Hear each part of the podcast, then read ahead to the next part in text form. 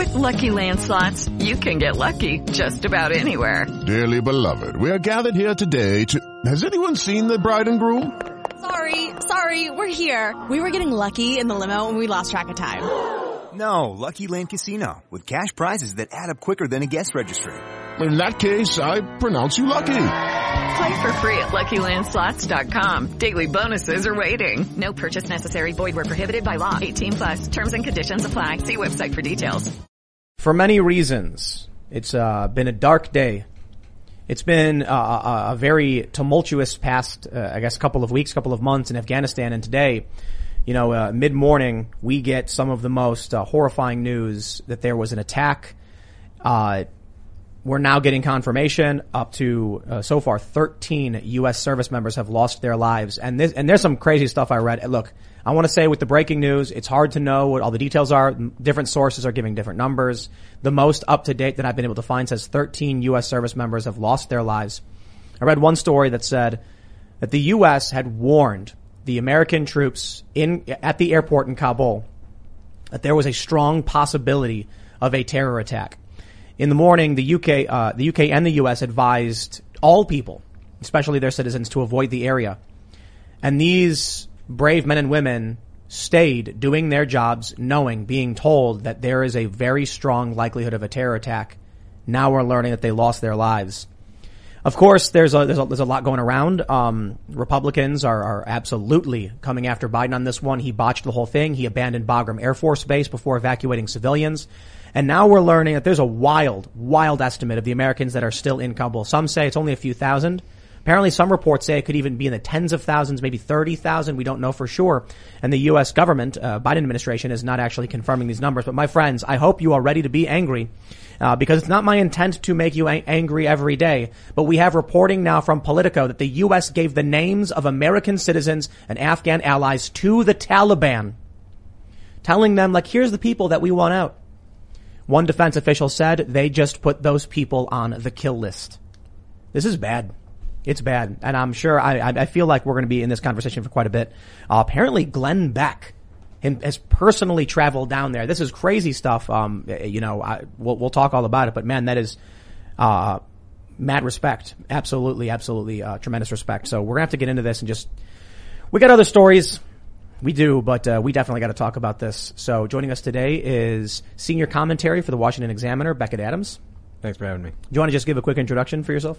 Yeah, I do senior commentary for the Washington Examiner. I enjoy especially covering politics, but mostly uh, keep an eye on what the media is up to. Right on, right on. Cool.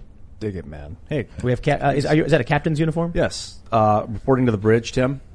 I'm here and Ian's I'm ready wearing for you. a Star Trek This shirt. is the next generation Star Trek red shirt, so I'm not the first guy to get sent Good, down good. on my I was death. worried, yeah. I'm actually Jensen. I'm actually one of the commanders, so get ready.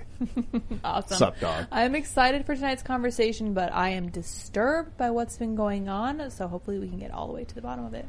Before we get started, head over to timcast.com, become a member, and you will get access to the exclusive Timcast IRL members segments that we put up Monday through Thursday. And you'll also get an ad-free experience, and you will sleep well knowing that you are supporting fierce and independent journalism, because we actually have a bunch of independent journalism, uh, um, I should say, on the ground reporting that we are producing. We just had a reporter in New York City covering a union protest against vaccine mandates. So if you want to support more work like that, become a member at timcast.com. Don't forget to like this video, subscribe to this channel, leave us a good review on podcasts, whatever. Share it with your friends. Let's uh, let's just quickly go into the more serious nature of what's happening because we have uh, here's here's a story. Uh, this is uh, um, one of the most recent stories we've been able, to find.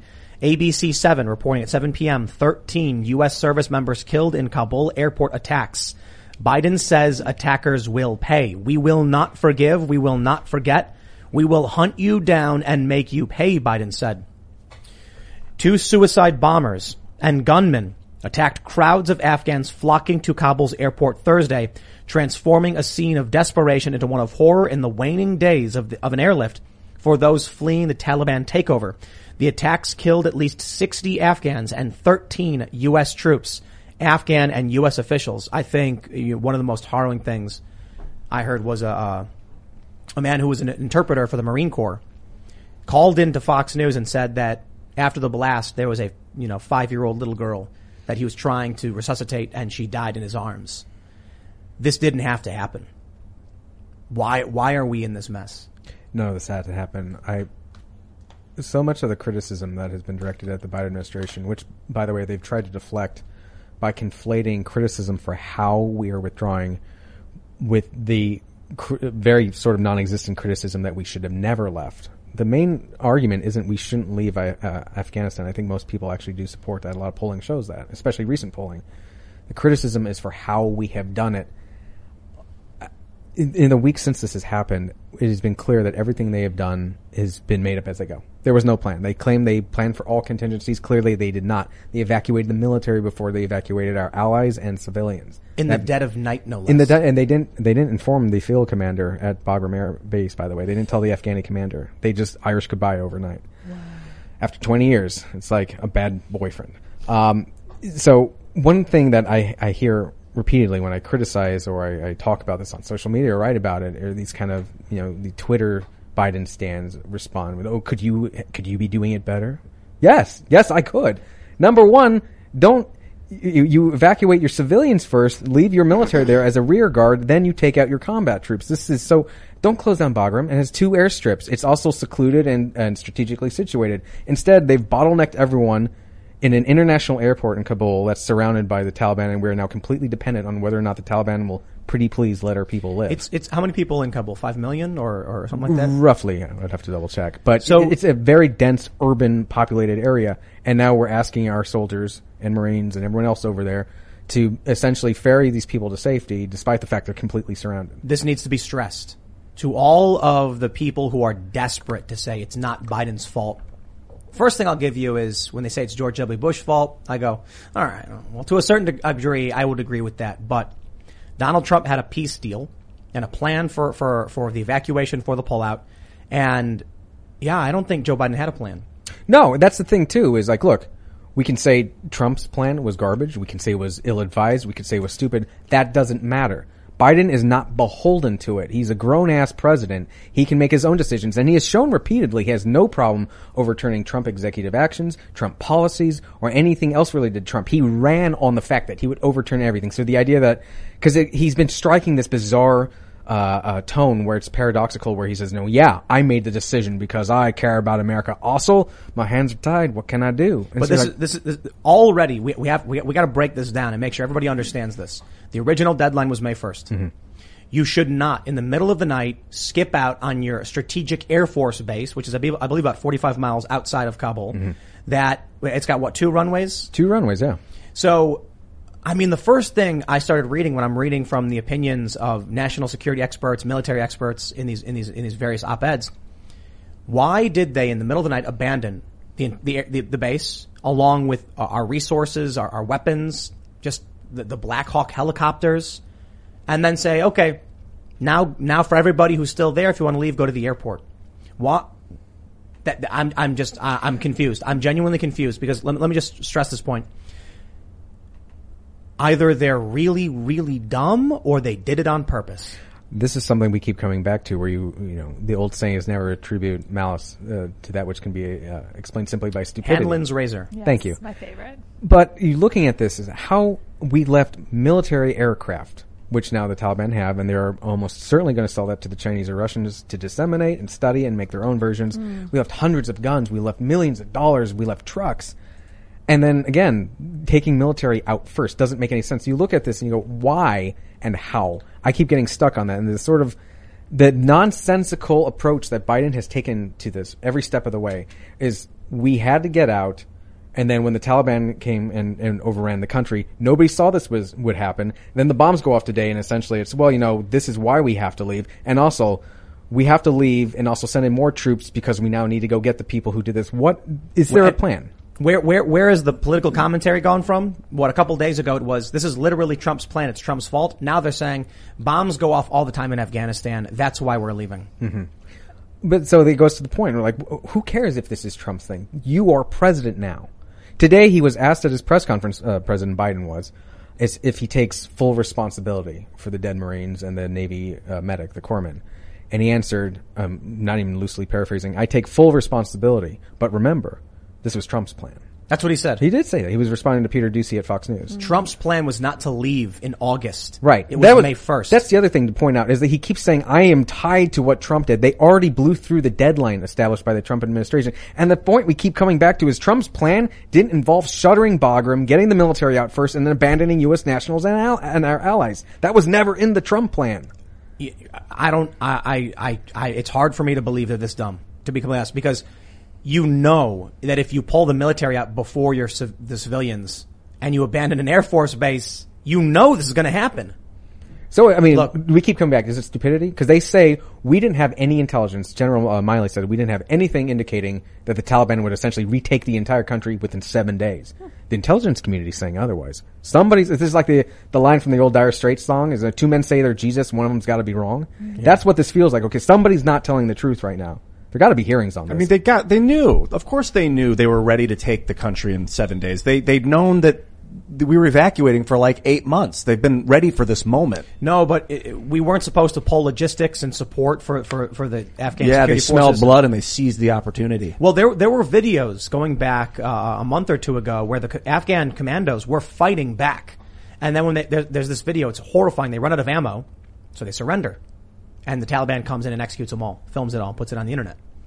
So they they didn't immediately just say we give up. No.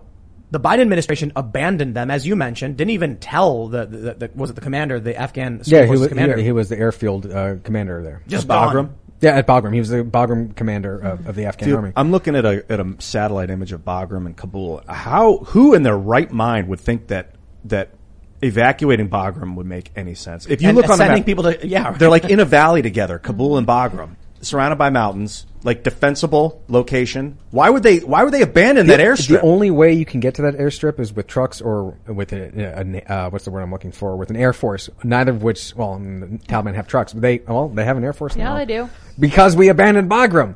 Uh, this is the thing. Biden also claimed today that he was advised by his top commanders and military advisors that Bagram could be left because it didn't provide much of a strategic output. So, like again, I don't want to jump on the impeach train or whatever too soon, but at this point, like, there need to be hearings, especially now that American blood has been shed. Which I, I just want to clarify. One of the more really irritating and insidious narratives that has been kind of bubbling up in the press right now is, well, you know, not a lot of Americans have died. Like, yeah, what about our Afghan allies? They're being hunted, they're being executed, they're being, their homes are being, you know, door to door, they're being dragged out in the street, they're being tortured. That doesn't matter just as long as American blood's not shed. And now, and now they're saying, well, you know, the bombs go off. It, it happens all the time. And of course, that's why we're getting out in the first place. It's not Biden's fault.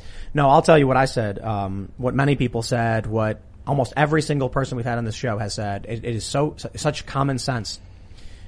Abandoning American citizens in, in Kabul, abandoning Bagram Air Force Base, you better prepare yourself for what's to come the next several days when we start seeing the blood of Americans and our allies. Now, what we're seeing here, man, it's like a, it's got getting punched in the gut because we knew it was bad already, mm-hmm. and we are. I, I- kind of feel like in the past few days, I was thinking like, wow, Biden screwed this one up. But hearing that they were securing the the, the, the airport and they were getting out, I was like, okay, he botched this. Americans are going to be stranded, but maybe this ends at the very least without reaching this level. Like I didn't, I, I didn't. Part of me, I guess, wanted to hold out, thinking like we're not going to see, you know, bombs going off at the airport. I, I'm, I mean, I guess I'll just disagree. I thought the moment that they bottlenecked themselves in Kabul, it's surrounded by the Taliban, we're completely at the mercy. I'm what I'm saying emotionally. I was Oh, not, I oh. was I was sitting here thinking like it's going to be okay. Like I, the Americans are in trouble that I get. Our allies they're in there, but I have a feeling like there's a chance that we're gonna we're gonna at least just taper off here. It's not going to escalate to that point. And it was I think it was me being I was just naive, naively hopeful. Well, you know but what I mean? also, like I was saying before the show too, the Taliban, I think the Taliban wants to be recognized legitimately as the government of Afghanistan, so they're willing to play ball here and, and make sure these people get out safely. But there's lots of rogue elements with explosives that are, that want to kill. Well, ISIS-K has claimed responsibility for the bombing today, which apparently ISIS-K is the off branch of the old ISIS. Lucky Land Casino asking people what's the weirdest place you've gotten lucky? Lucky? In line at the deli, I guess? Aha, in my dentist's office. More than once, actually. Do I have to say? Yes, you do. In the car before my kids' PTA meeting. Really? Yes. Excuse me, what's the weirdest place you've gotten lucky? I never win and tell. Well, there you have it. You can get lucky anywhere playing at LuckyLandSlots.com. Play for free right now. Are you feeling lucky? No purchase necessary. Void where prohibited by law. 18 plus. Terms and conditions apply. See website for details.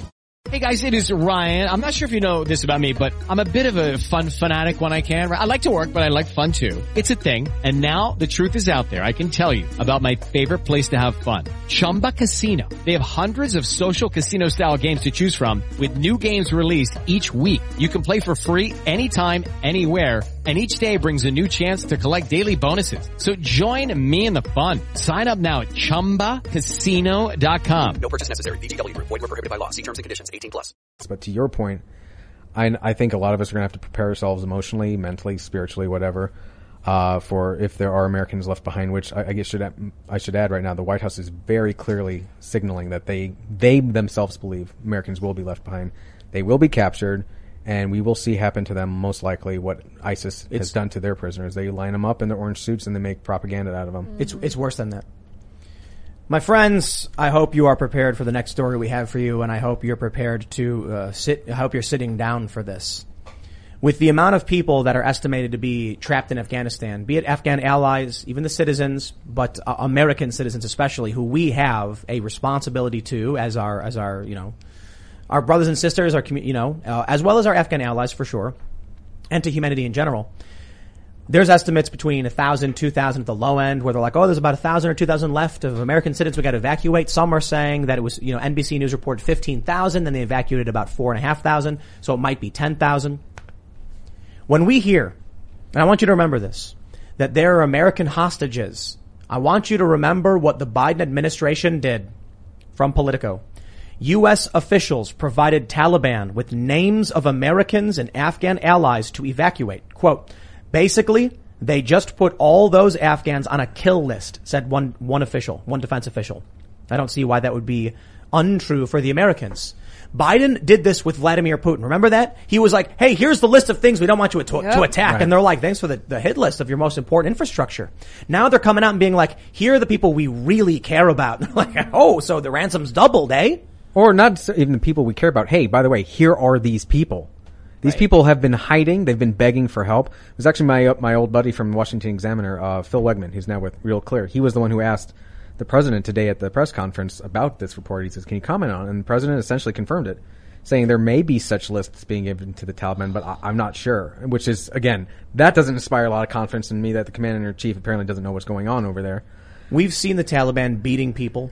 There's a video of an Australian man. He's being beaten. He's covered in blood. The Taliban can claim whatever they want, but they look the the leadership, like you mentioned just previously, Ian, that they want to be seen as they, they do want to be seen as a legitimate government. They're calling themselves the Islamic Emirate of Afghanistan. They don't want to be just this rogue element, the Taliban. They want to be the government, but they can't control their own people. Right. Stuff gets leaked. Look- that that list is going to get leaked. Look, even if they want to be a legitimate government, I think the fact that we're losing sight of the fact that it's the fanatic death cult, and we are now completely at their mercy. We are look, I, I can I can get down this road later. We are the greatest country, the biggest superpower. I love America, and we are completely beholden to the whims of a fanatic death cult hmm. in Afghanistan By right choice. By Biden choice. And the fact that there's a question about whether this administration won't move earth and heaven to save its its own you know, citizens. Any country or a government that doesn't make every possible effort to rescue its own people is not a country that deserves to be one. I got to read you this paragraph. U.S. officials in Kabul gave the Taliban a list of names of American citizens, green card holders, and Afghan allies to grant entry into the militant controlled outer perimeter of the city's airport. A choice that's prompted outrage behind the scenes from lawmakers and military officials. It seems like the Biden administration is treating these people like any other country or government when they literally just stormed in, killed a bunch of Afghan security forces, started taking over cities, and they're like, yeah, here, here's a list of names for your checkpoints. Do you think that the the Taliban checkpoints are legitimate checkpoints where they're going to be like, oh yes, an American passport, right this way, sir? Or they're going to be like, we got an American, okay, right that way, sir. Hmm. Maybe, to your point, they might for the Americans because they don't want to start another another match. Who knows if Biden will actually make good on his threat and if that ISIS-K will be met with swift retribution. But those Afghan allies, those people are as good as dead. The Taliban will make an example out of them. Oh, yeah. They, they're- those people don't have a chance. Now they know where they are and they know they're coming. This is the one thing that I think might might naively be giving me hope that the Taliban is scared. You go, you, you, start you start going after these American citizens, and you're gonna get you're gonna give them an excuse for reentry, and they want the Americans gone. They want us out. Right. The Afghans who are staying behind, well, they're the they're, they're the apostates. They're, the they're refugees. They should be admitted Hmm. status, refugee status. Oh, to the our, our, our allies. Oh, absolutely. Yeah, the translators, the families of the translators. The fact that people we didn't get them out first. What were we? What did they? We knew this was going to happen. We knew the Taliban would come after these people. Anyone with a target. We saw this in Iraq after ISIS came out. I got it. My brother served in Iraq as a U.S. Marine, and one of the first things ISIS did when they came to power and started marauding through the Middle East is they killed anyone who worked with the United States Marines. So a lot of guys my brother worked with are now dead. There's precedent for this. But where we're at right now is that U.S. officials actually gave the names of these people to the Taliban. That that that's a kill list. That I agree with that defense official. Like like we can say we're crossing our fingers that the Taliban has enough control. They're going to say get mm-hmm. these Americans out of here before we cause more trouble. But this list of Afghan citizens who worked with them, mm-hmm. that they're done. I mean, the Biden administration in this regard, I think is correct, and is that we have shared interest with the Taliban. We want to leave; they want us out. So they may play ball to a degree, but the fact that here we are hoping and praying, please, fanatic death cult, play ball. I mean, this we put ourselves in this. The biggest, most powerful country in the world, aside from maybe China, is put itself in this position, and now we're just hoping and praying. But I'm telling you, You know those how Af- we- those Afghan allies, they are as good as dead. You know how we put ourselves in this position? Trump was anti-elected. Ah, could you just explain that? There was no enthusiasm for Joe Biden in the election. None. It was like 20% or something. Enthusiasm for Donald Trump was in the 90s. Enthusiasm against Trump was also very, very high. Yep. And so this is what happens when you say, we will literally vote for anything because the orange man is bad. We had a man uh, in Joe Biden who couldn't talk, so they made up that he had a stutter. You go watch videos from Joe Biden when he was in the Senate. He doesn't have a stutter. He never had a st- maybe when he was a little kid. I guess fine. Now they're claiming that his inability to speak, his his memory failings. Oh, it's just uh, he's got a stutter. Stop being mean to him. No, no, no. People were willing to elect a man who was old and incapable simply because they hated Trump. And I, I mentioned this the other day. I, I genuinely believed there would at least be adults in the room. Like, okay, well, you know, this happened, but there's there's some, there's going to be some adults in the room who are at least going to be like, you know, when Grandpa falls asleep, I'll I'll take this over and we'll we'll we'll finish up these documents and get a plan ready and just you know wheelchair him into the sun with a little burlap set, you know, blanket on his lap. No, they didn't. And now, I, now I kind of understand what's really going on with this administration. That Biden's at the meeting and he mutters and stumbles, and they all just kind of look at each other and go, "Whatever," because all I care about is me. Where's Kamala Harris when all this goes down? Don't look at me; she's gone. So now I, I, I genuinely believe that in this administration with Joe Biden, Milley, you know, uh, uh, Kamala Harris, they don't know, they don't care. They're probably just thinking like, "Hey, man, I'm not going to do anything that puts me in, in grants me the responsibility for this one." So if Biden mutters and falls asleep, we're just going to say fine. Because then when it all goes belly up, his fault, not ours. Right. Instead of being the adults in the room and being like, Biden abandoning an Air Force base for an embassy is a bad idea. Mark Milley, what did he say? He said, I was ordered to guard the embassy. Did you maybe just think, um, Mr. President, we have to guard the Air Force base. How are we gonna, how are we gonna evacuate people? No, he was just like, you got it. Right. White rage. Right. I mean, these are career bureaucrats. Someone like Kamala Harris isn't going to risk everything she's climbed her way to the top to get in order to tell Biden no. In order to save 20,000 people, yeah, she's not going to But risk is it really her that cra- career? Are, are they really that craven? I mean, to me, this is one of those things. I'm trying to think of like a, a parallel. No, it's too dark. But- Now I wanna it's know. such. It's pretty dark. Well, okay. Catholic sex abuse is such a clear cut thing that the church should be fighting. I'm a Roman Catholic, by the way, so I'm not just dumping on the Catholic Church. The fact that it is struggling to deal with what is clearly a vile and evil thing, mm. and it's turned into a, like, you know, it's difficult sometimes. You know, like, No, no, it's no, this is so easy. How are you struggling with this? Likewise, in a different thing. All right, that's dark. It's very dark. Let's get back to the It's- administration. no, but it's something like that. It was like, how are you struggling with the question of getting every American out? This is so easy. This is so basic. Every major great civilization has put a premium on its own people, and the fact that they're actually using language. The one thing, watch this. Jen Psaki and all of them are saying, using that weird phrase, that terminology, Americans who wanted to leave. Mhm. Right. They're already laying the groundwork for the Americans who are going to be left behind because they can claim they didn't want to leave. Actually, the president said that today in his press conference. He said there were a lot who didn't want to leave because they got family. And the thing is, once America pulls out and Taliban takes over, who is going to double check that claim? A bunch of Right. American journalists are going to fly into Taliban controlled This is- Afghanistan? This is priorities.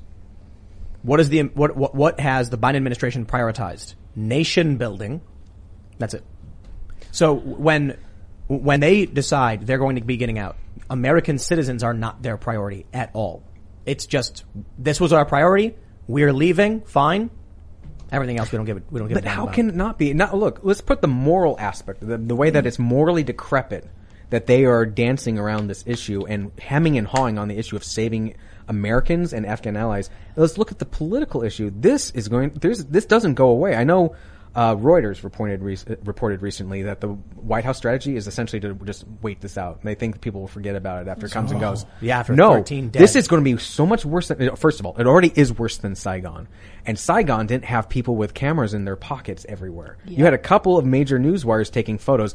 Everyone is going to see this, and it's, I'm telling you, if Americans are left and they're captured and they're made into propaganda tools and killed and executed, you don't live. You, you don't weather that. That no, he's got to he's got to resign. no, he. Res- and then you have President Kamala. So I know. I, I, I, I tweeted that. I said, with all the talk about impeaching Joe Biden, which would you prefer, President Biden or President Harris? Oh God. Most people said President Biden. I know, right? Can I just take the arsenic? yeah. Somebody said, uh, don't don't forget to in, uh, include Pelosi because Mhm. if you get Kamala, I don't I don't see grounds for impeaching Kamala. Well, it turns into this whole weird thing where the Senate is already split, so I don't even think she gets the vice president because that that's a lopsided vote. That's a whole weird thing on it. So that's a parliamentarian. Well, No, you but know- we get into the issue. So, what is the political angle? I I can't look the moral angle. We can simply, maybe simplistically, say they're just bad people, which I think is fairly true at this point. But the political angle is like, what are you doing? So I keep Yeah. coming back to this: is why are we doing it this way? You are going to get killed in the midterms. You're going to get killed in the election. if there are images of mass groups of Americans getting executed, God forbid. Yeah. I'm not going to knock on wood like Joe Biden. God, when he he did that in his interview with George Stephanopoulos. Did you He see knocked that? on wood? Yeah, no. When uh, Stephanopoulos was like, "Because this, was this the best way to do it?" And he's like, "Look, you know, it's it's working out." And Stephanopoulos said, "There's a lot of pandemonium," and the president, I'm not making this up, said, "But but look, nobody died." And then he continued. I was like, "Oh God, you're actually knocking on wood, literally doing it." You want to know? Oh so politically, You wanna know- why are they doing this? There's no upside to what they're doing. There's no rhyme or reason unless chaos is the answer. Because Biden is is incompetent. He is well past his, his, his, his abilities to do this in his age. And the people around him are just sitting there waiting to, to scoop up the scraps. It's, it's, it's, it's almost like there's no one there to actually support administration. It's an, that's why I say Trump got anti-elected. Because this is not an administration. Mm. They're not stepping up and saying, Biden, let me take care of this. Let me, let me try and fix some of this. They're just sitting there. I'd imagine Kamala Harris is sitting behind the curtain with a, with a grin like, oh, it's almost my time. This is exactly what I was hoping for.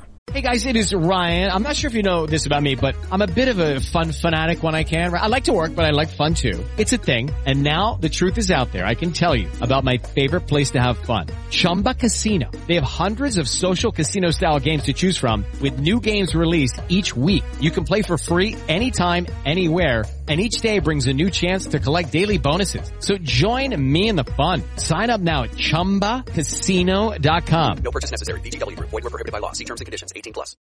With Lucky Land slots, you can get lucky just about anywhere. Dearly beloved, we are gathered here today to. Has anyone seen the bride and groom? Sorry, sorry, we're here. We were getting lucky in the limo and we lost track of time. No, Lucky Land Casino with cash prizes that add up quicker than a guest registry. In that case, I pronounce you lucky. Play for free at LuckyLandSlots.com. Daily bonuses are waiting. No purchase necessary. Void where prohibited by law. 18 plus. Terms and conditions apply. See website for details. You want to know out of, out of everybody who's actually doing stuff for the people in Afghanistan? And this surprised the hell out of me. Well, Glenn Beck, I hear. Glenn Beck. Check out this story from the oh. Blaze. Glenn Beck travels to the Middle East, shares updates from Afghanistan rescue efforts, and photos featuring scores of Afghan Christians boarding private planes. Glenn Beck Wow. is an extremely wealthy man. He has absolutely no reason He doesn't need to do this to prove anything to anybody. He is not going to. He's not going to bolster his. He's he's rich already and successful with a massive brand and a massive company, and he's doing this because, in my opinion, he means it, and he's doing something good because he can. That to me is incredible.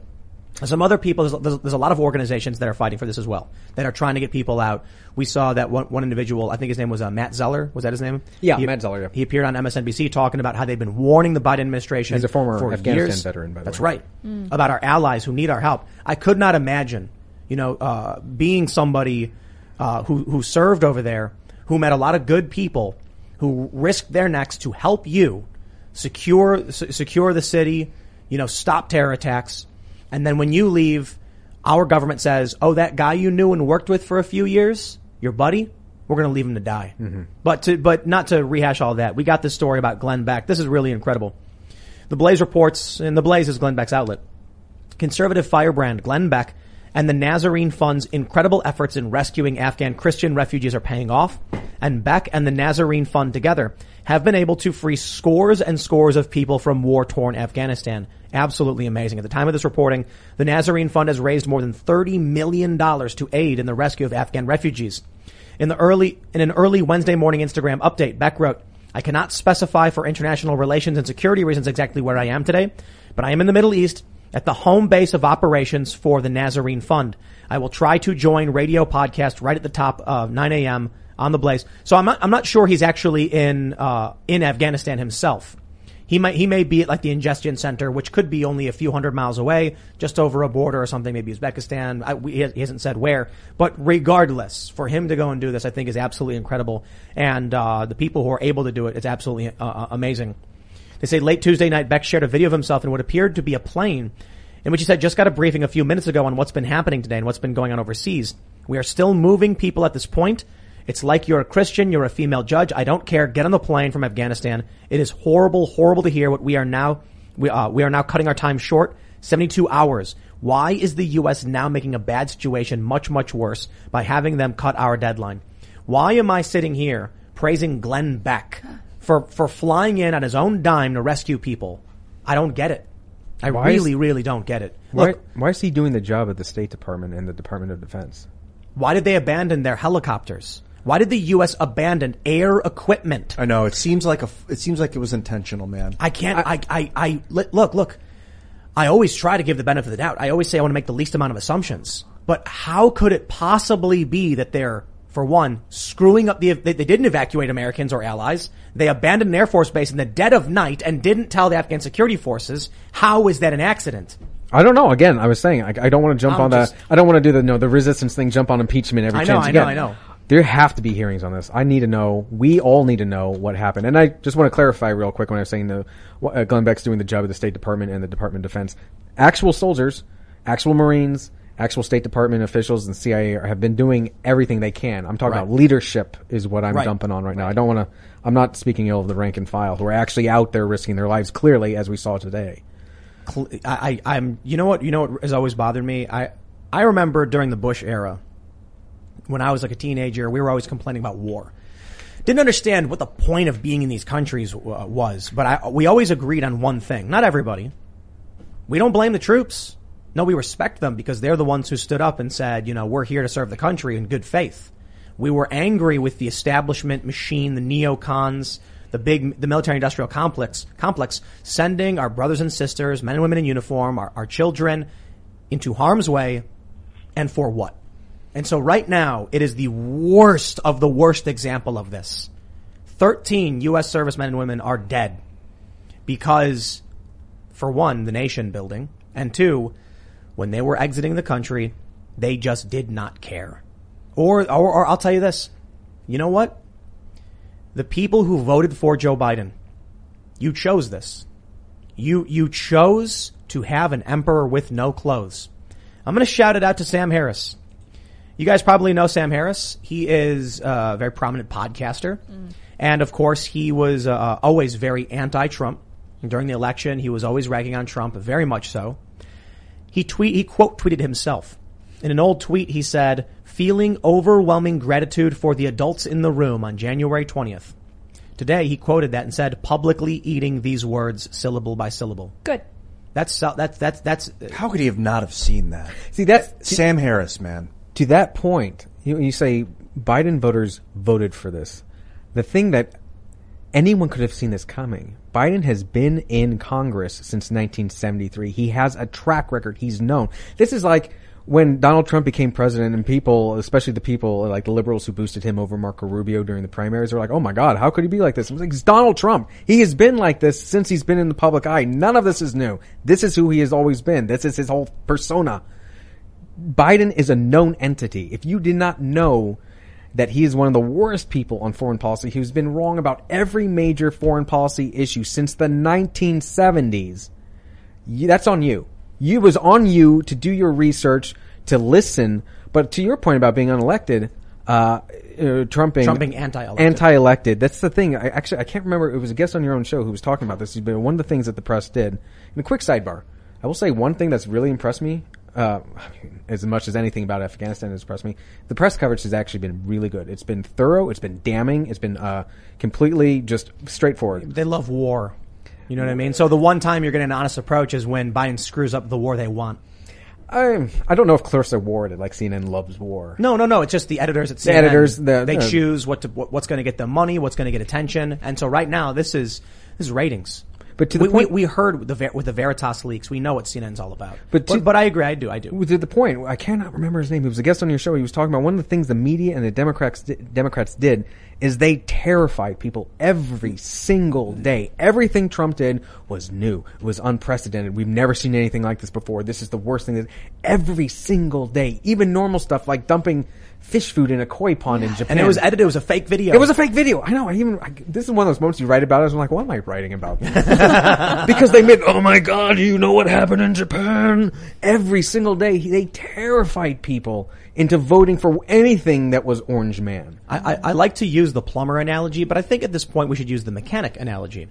I'd like you to to imagine that your car breaks down and you have two mechanics before you, and one guy is this tall, loudmouth orange guy going, "It's a disgusting horse car. It's nasty. I hate it, but I'll fix it. I'll make it run. Your car will be great." And you're like, "Oh, jeez." And then you look over, there's another guy, and he's asleep. And when you're like, "Yo, are you going to fix my car?" He goes, turn it on a shop of pressure. and you're like, I'm gonna go with that guy who just said something random, some random gibberish sentence. I don't even know what he said, and I'm gonna trust it. And then you get in your car, you're driving down the street, and then you're coming to a red light, and you press the brake down, and nothing happens, and you're like, what's happening? I'm so surprised that I chose the guy who couldn't even speak, and now my car crashes. And but that's the thing is that's not even who he was in 2020. There's 40 years of history to look at. Right. The People I know so many people who voted for him over Trump because they said I voted for character, competence, and decency. And like Biden is neither of those, and he's shown that repeatedly. And I would say too to the to the issue of people being terrified every single day because everything was unprecedented. The irony of that now is the United States gearing up to abandon U.S. citizens in a Taliban-run country. That actually is as terrifying as all the BS, most of the BS they said about Donald Trump for all years he was president. So we come to this area now, and it's like, wh- where are we supposed to go? So you say Biden, oh, oh yeah, the the guy who's clearly not who he was in 2012. That's what I can say about him. I covered him in 2012. I covered him in 2020, and I can tell you right now, Biden is not the man he was in 2012 when he filleted Paul Ryan during the vice presidential debate. But even beyond that, one of the greatest tricks in American politics is that Joe Biden rebranded as this kindly old ice cream eating uncle when he's been one of the meanest knife fighters in the Senate. He was famous for it. And for some reason, people who've been covering Congress and the United States and, and U.S. politics for much longer than I ever have just went along with it. Old Grandpa Joe loves his grandpa and his pa in Scranton. And it was like, what? We all know who he is. We've seen this over and over again. He is a ruthless, cunning, self-serving, money-grubbing he's just- Plagiarist. Plagiarist. Oh, yeah. I mean, he made Over up and over he, again. He had to he embellished out. a story about his own wife and daughter died. Yeah. Who does that? He claimed the man Sociopath. He claimed the man in was a at fault and drunk. None of that was true. He's a sociopath. He's a bad person. And I know people in 2020 after 40 years 40 years of facts and details in history going, I voted for character. Where? What character? Trump was a character. Trump had a lot. Man has too much character. yeah, that's right. And and you know all the things they would say about Trump. It's like the big problem is, listen, man, to all the Trump haters, I'm like, I hear you on a lot of it, but bro, when you come to me, like I would sit down with someone and like, why do you dislike Trump? Seven out of the ten things they said were fake news. Did you see what happened with Shinzo Abe when he's like just dumping? He's making us look bad. I'm like, oh, you mean when he did what Shinzo did first? Like Shinzo dumped the food in, so Trump said okay, and then followed suit. You're blaming him for that? Well, he's meeting with, with, with dictators, and I'm like, negotiating peace deals with dictators is a bad thing now? Obama did it. Met, It- it- he it was- with the Castros. I Which, know, which I I didn't just- care for. I'm not saying that's necessarily good, but the idea is that this is unprecedented. We've never seen this before in their history. I'm like, what? Right. slow You always negotiate first. I mean, you can The always very fine people betray hoax. your mm. allies if the worst case scenario. You know. The very fine people hoax. Joe Biden used to launch his campaign. Yeah. A lie. I did for 2017. I did a database of all the bogus and sloppy and just flat out false reporting of the Trump administration. And it ended up being about a 13 page document if you print it out. And I stopped after 2017 because it was too much work. There was so much nonsense to the point, and even now people are continuing some of it. I, drawing a blank on his name. He's this, it, he's this presidential historian who works for NBC.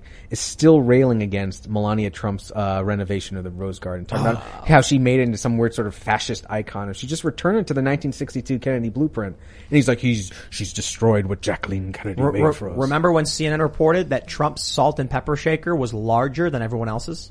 How are these stories? And it wasn't even necessarily Trump's pepper shaker. It was like in front of him to the right was like two larger square shakers, and then to his left was like smaller ones. And they're like, "Look, it's bigger." It's like I'm sure everyone's. U- Trump doesn't have like his own. He pulls out of his coat and he's like, "It's mine." I remember once looking up, and CNN had a Chyron, and it said Trump gets two scoops of ice cream. Yes. And I was like, go turn cartoons on on literally Well, to- else. What am, what am I To be fair, though, that woman does these. That, no, she her whole gag is that she does goofy, funny Right. reporting story. But, But- the problem but is the- that all of CNN started to look like all of her. No, no, no, no, no. They all of CNN picked up the story, and then I ended up seeing. I can't. I, I don't. I don't know which show it was, but they were like two scoops of ice cream, and then they ran the story. I, I'm willing to bet Jeff Zucker was like, "Hey, that actually plays well. Can you re-roll it like in the next show?" You know, you know what Jeff Zucker? He was. He was. Uh, he, he is he out at CNN? He's still there, right? He's still there. Do you know? Uh, so for those that aren't familiar, he's, he's the president, I believe, right? President of CNN. Yes.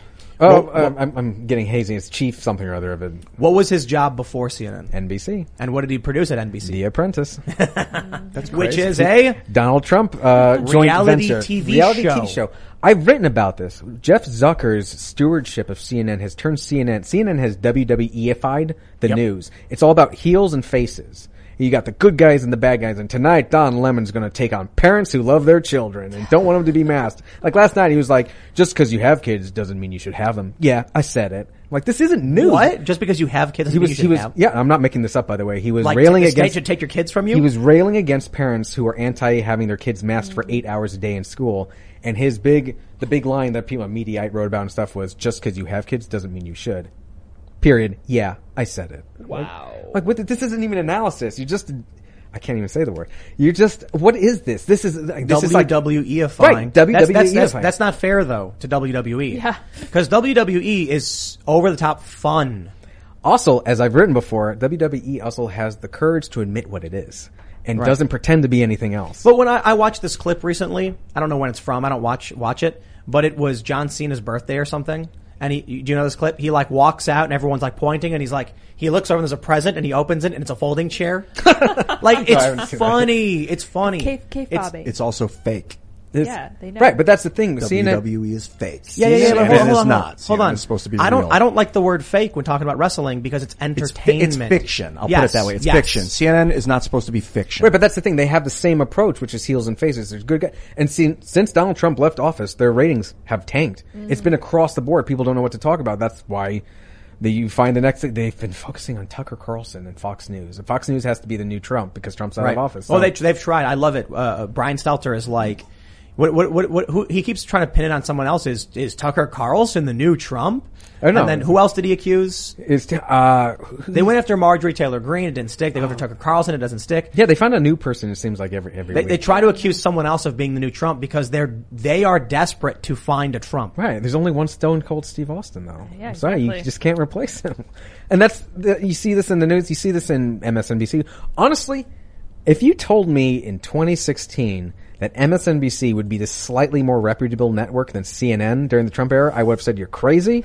Uh, But I have to say it, MSNBC actually was more reputable for all those years. Wow. All, I mean, but all this kind of seems almost beside the point. But this goes to we have the president who we have now because people were told they needed to be terrified of the other guy because the stuff he did was dangerous and going to get everyone killed. And the irony now is we're looking at a situation where a lot of people, God forbid, you know, just keep praying, that doesn't happen in, in Afghanistan. And this is what we're at. And I, I find myself, look, I don't blame Biden voters. There is a part of me though that is largely angry because Biden is such a known entity. If you did not know this is who he is, that's on you. You had 40 years of material to look over. There's, there's a, a, a few ways I approach this. So, so for one, you know, I, I talked about the other day that when it comes to fascist policies, I blame those who uphold them. So, with like the New York City mandates, who's making the mandate and who's enforcing it? It's the mom and pop shops that are enforcing it because the cops can't go to every single restaurant. No, it's only because the citizens of New York are willing to do it. Uh, who, who's who's the one who's confiscating people's weapons and their right to keep and bear arms? It's the police who are doing it. However, with the American voter, I don't necessarily blame every person who voted for Biden for, for Biden. Now it's true that if you voted for Biden, you voted for this. But the media who is manipulating and lying and, and ripping off the American people deserve a massive amount of the blame for this. At the end of the day, I think it's the responsibility of the individual to be informed. And if you're just watching CNN and believing it without doing any fact checking, yeah, you bear responsibility. But how do you deal with CNN, MSNBC, and their outright lies over and over again? Look, man, never been a big fan of Fox News. Not a big fan of a lot of their hosts, but their news, like Bret Baier, is great. Mm-hmm. You saw Bill it. Hemmer's great. Yeah, Uh, no, they're- what was they're that? Was that New Day or no? No, that's, that's CNN. Isn't That's it? CNN, yeah. That's America's Newsroom. America's? Newsroom. Yeah, they do a great job. I, I like is Chris trash. Wallace. I know a lot of people don't care for Chris Wallace on the right uh, after the last election. I like Chris Wallace. I think he's straight. He's straight with the news. And CNN is, is anything but. It's hard to find a You know, straight news I, I, reporter. I, I have this thing on my Instagram from a couple years ago. I call it the, I think we called it the CNN challenge. Hmm. And what you do is you turn on, you turn on, uh, Fox News and, uh, uh, and then see what they're reporting and then see, turn on, and then switch to CNN and see if they're reporting on substantive world news. Mm-hmm. And so the, the, the challenge is when you put on CNN, what, what, what, you put on Fox News, what would I get? So I'm like, oh, there's protests in Iran. Uh, uh, a week later, it's it's a hurricane, a, a large storm is coming to the U.S. You know, pr- be prepared, get supplies. And I'm like, okay, let's see what's on CNN. And what was it? A panel talking about Trump Mhm. every single time. And Project Veritas did had that expose where you had a guy who said, "We don't we don't report anymore." CNN used to go out and go on the ground. Now it's like we all just sit around because they're doing Trump panels all Right. day. I should say, I should clarify that a lot of my criticism is for CNN's primetime U.S. news reporting. There are a lot of people on the digital side who do a lot of great reporting, especially Absolutely. especially international reporting. And CNN International itself is almost like its own entity, mm. Yeah. completely devoid of Zucker's over, oversight. But you turn on like anything between noon to 10 p.m. and it's just it, it's again, it's like watching professional wrestling, but with suits and ties. You might as well just be watching like a video of chickens clucking. It's like it, you're going to be an in- insult to chickens. I know, At right? least they're doing good, honest work. That's true. It's true. You know, they're feeding families. That, that's true. But I just mean to say that you're not going to get any information. No. Mm. In fact, I'm sorry. I'm sorry. That's wrong. Because if you watch chickens clucking, you'll you'll understand chicken clocks after a certain amount of time. You're like, wow, that the rooster did that call. That must mean danger. You turn on CNN, you get dumber. You get less informed. You get misinformed, and then they blame everyone else for their problems. Now you end up with people who live in this matrix dimension. Hello, it is Ryan, and I was on a flight the other day playing one of my favorite social spin slot games on ChumbaCasino.com. I looked over the person sitting next to me, and you know what they were doing? They were also playing Chumba Casino. Coincidence? I think not. Everybody's loving having fun with it. Chumba Casino is home to hundreds of casino-style games that you can play for free anytime, anywhere, even at 30,000 feet. So sign up now at ChumbaCasino.com to claim your free welcome bonus. That's ChumbaCasino.com and live the Chumba life. No purchase necessary. Group. Void were prohibited by law. See terms and conditions. 18 plus. The problem, look, I don't mind a press that's opinionated. I've long time said the idea of an impartial press is kind of a BS idea. Really sort of popularized in like the early 19th century. Uh, the idea that, you know, use minimal words and all that was, oh, a lot of it's about saving ink and paper. I don't mind if you have an opinion or a slant. Just be honest with me. And if you have a slant or an opinion, just be fair in your coverage. If look, if we had a press being as tough and as uncompromising uh, on Joe Biden, things might have gone differently. I'm not saying he would have lost. them. No, we had we had collusion between big tech and the media to to shut down news stories that made that made Hunter Biden and Joe Biden look bad. And not just that, but you also had the president would disappear for days on end in his basement, and people would be like, "Oh well, he's probably having some ice cream." Now, what did Donald Trump say today? I'm like, "Well, hold, hold on." As it turns out, apparently having a president whose entire campaign strategy was to hide in his basement wasn't great because they were seeing it now in real time. That's why I say Trump was anti-elected. People when they when, when people hit that Biden button or, or box, they weren't saying Biden, they were saying no Trump. Right, That's all they spite were vote. saying. Spite vote is such a powerful thing. Look, President, former President Barack Obama was a very exciting, very likable, very charismatic candidate in his own right. But also, a spite vote in 2008 was a he was a direct answer to George W., who was so unpopular at the time.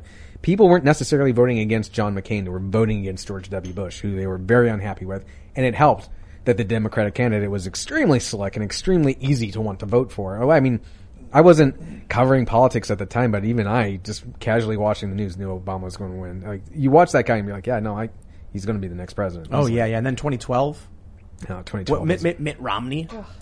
Mitt Romney is such a difficult person because he's such, I think, he's a decent man, a good man, and a seasoned and successful executive.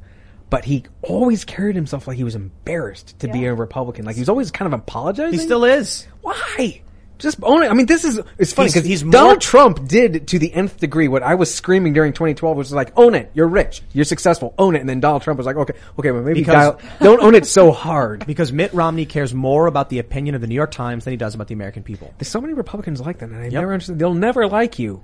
Why do you do this? They will never appreciate you. You're always going to be that that weird kid on the playground that amuses them, but you're never going to be in the clique. Yep. They will be like, "Hey, bite this, bite this worm in half. Ew, Eat this pine Ugh, cone. It's so gross. No, no, get out of here. Get out of here, weirdo." Yeah. Anyways, you see this with uh, uh, cable news and and even newspapers. The the the hallowed former GOP strategist who hasn't been a Republican or done anything conservative for the last 30 years, but they're trotted out to say something bad about Republicans because, you know, blue on red, that's expected, but red on red violence, ooh, dramatic. This is great. Bring out Nicolle Wallace or John, uh, Steve Schmidt. Steve Schmidt. Oh, Adam has- Kinzinger, a, a Republican, said, "Come on, does anybody really? uh, Does what they're doing with these like with Bill Kristol and these neocons who are now all of a sudden cheerleaders of the Democratic Party? Jennifer Rubin is one of the, one of the best, right?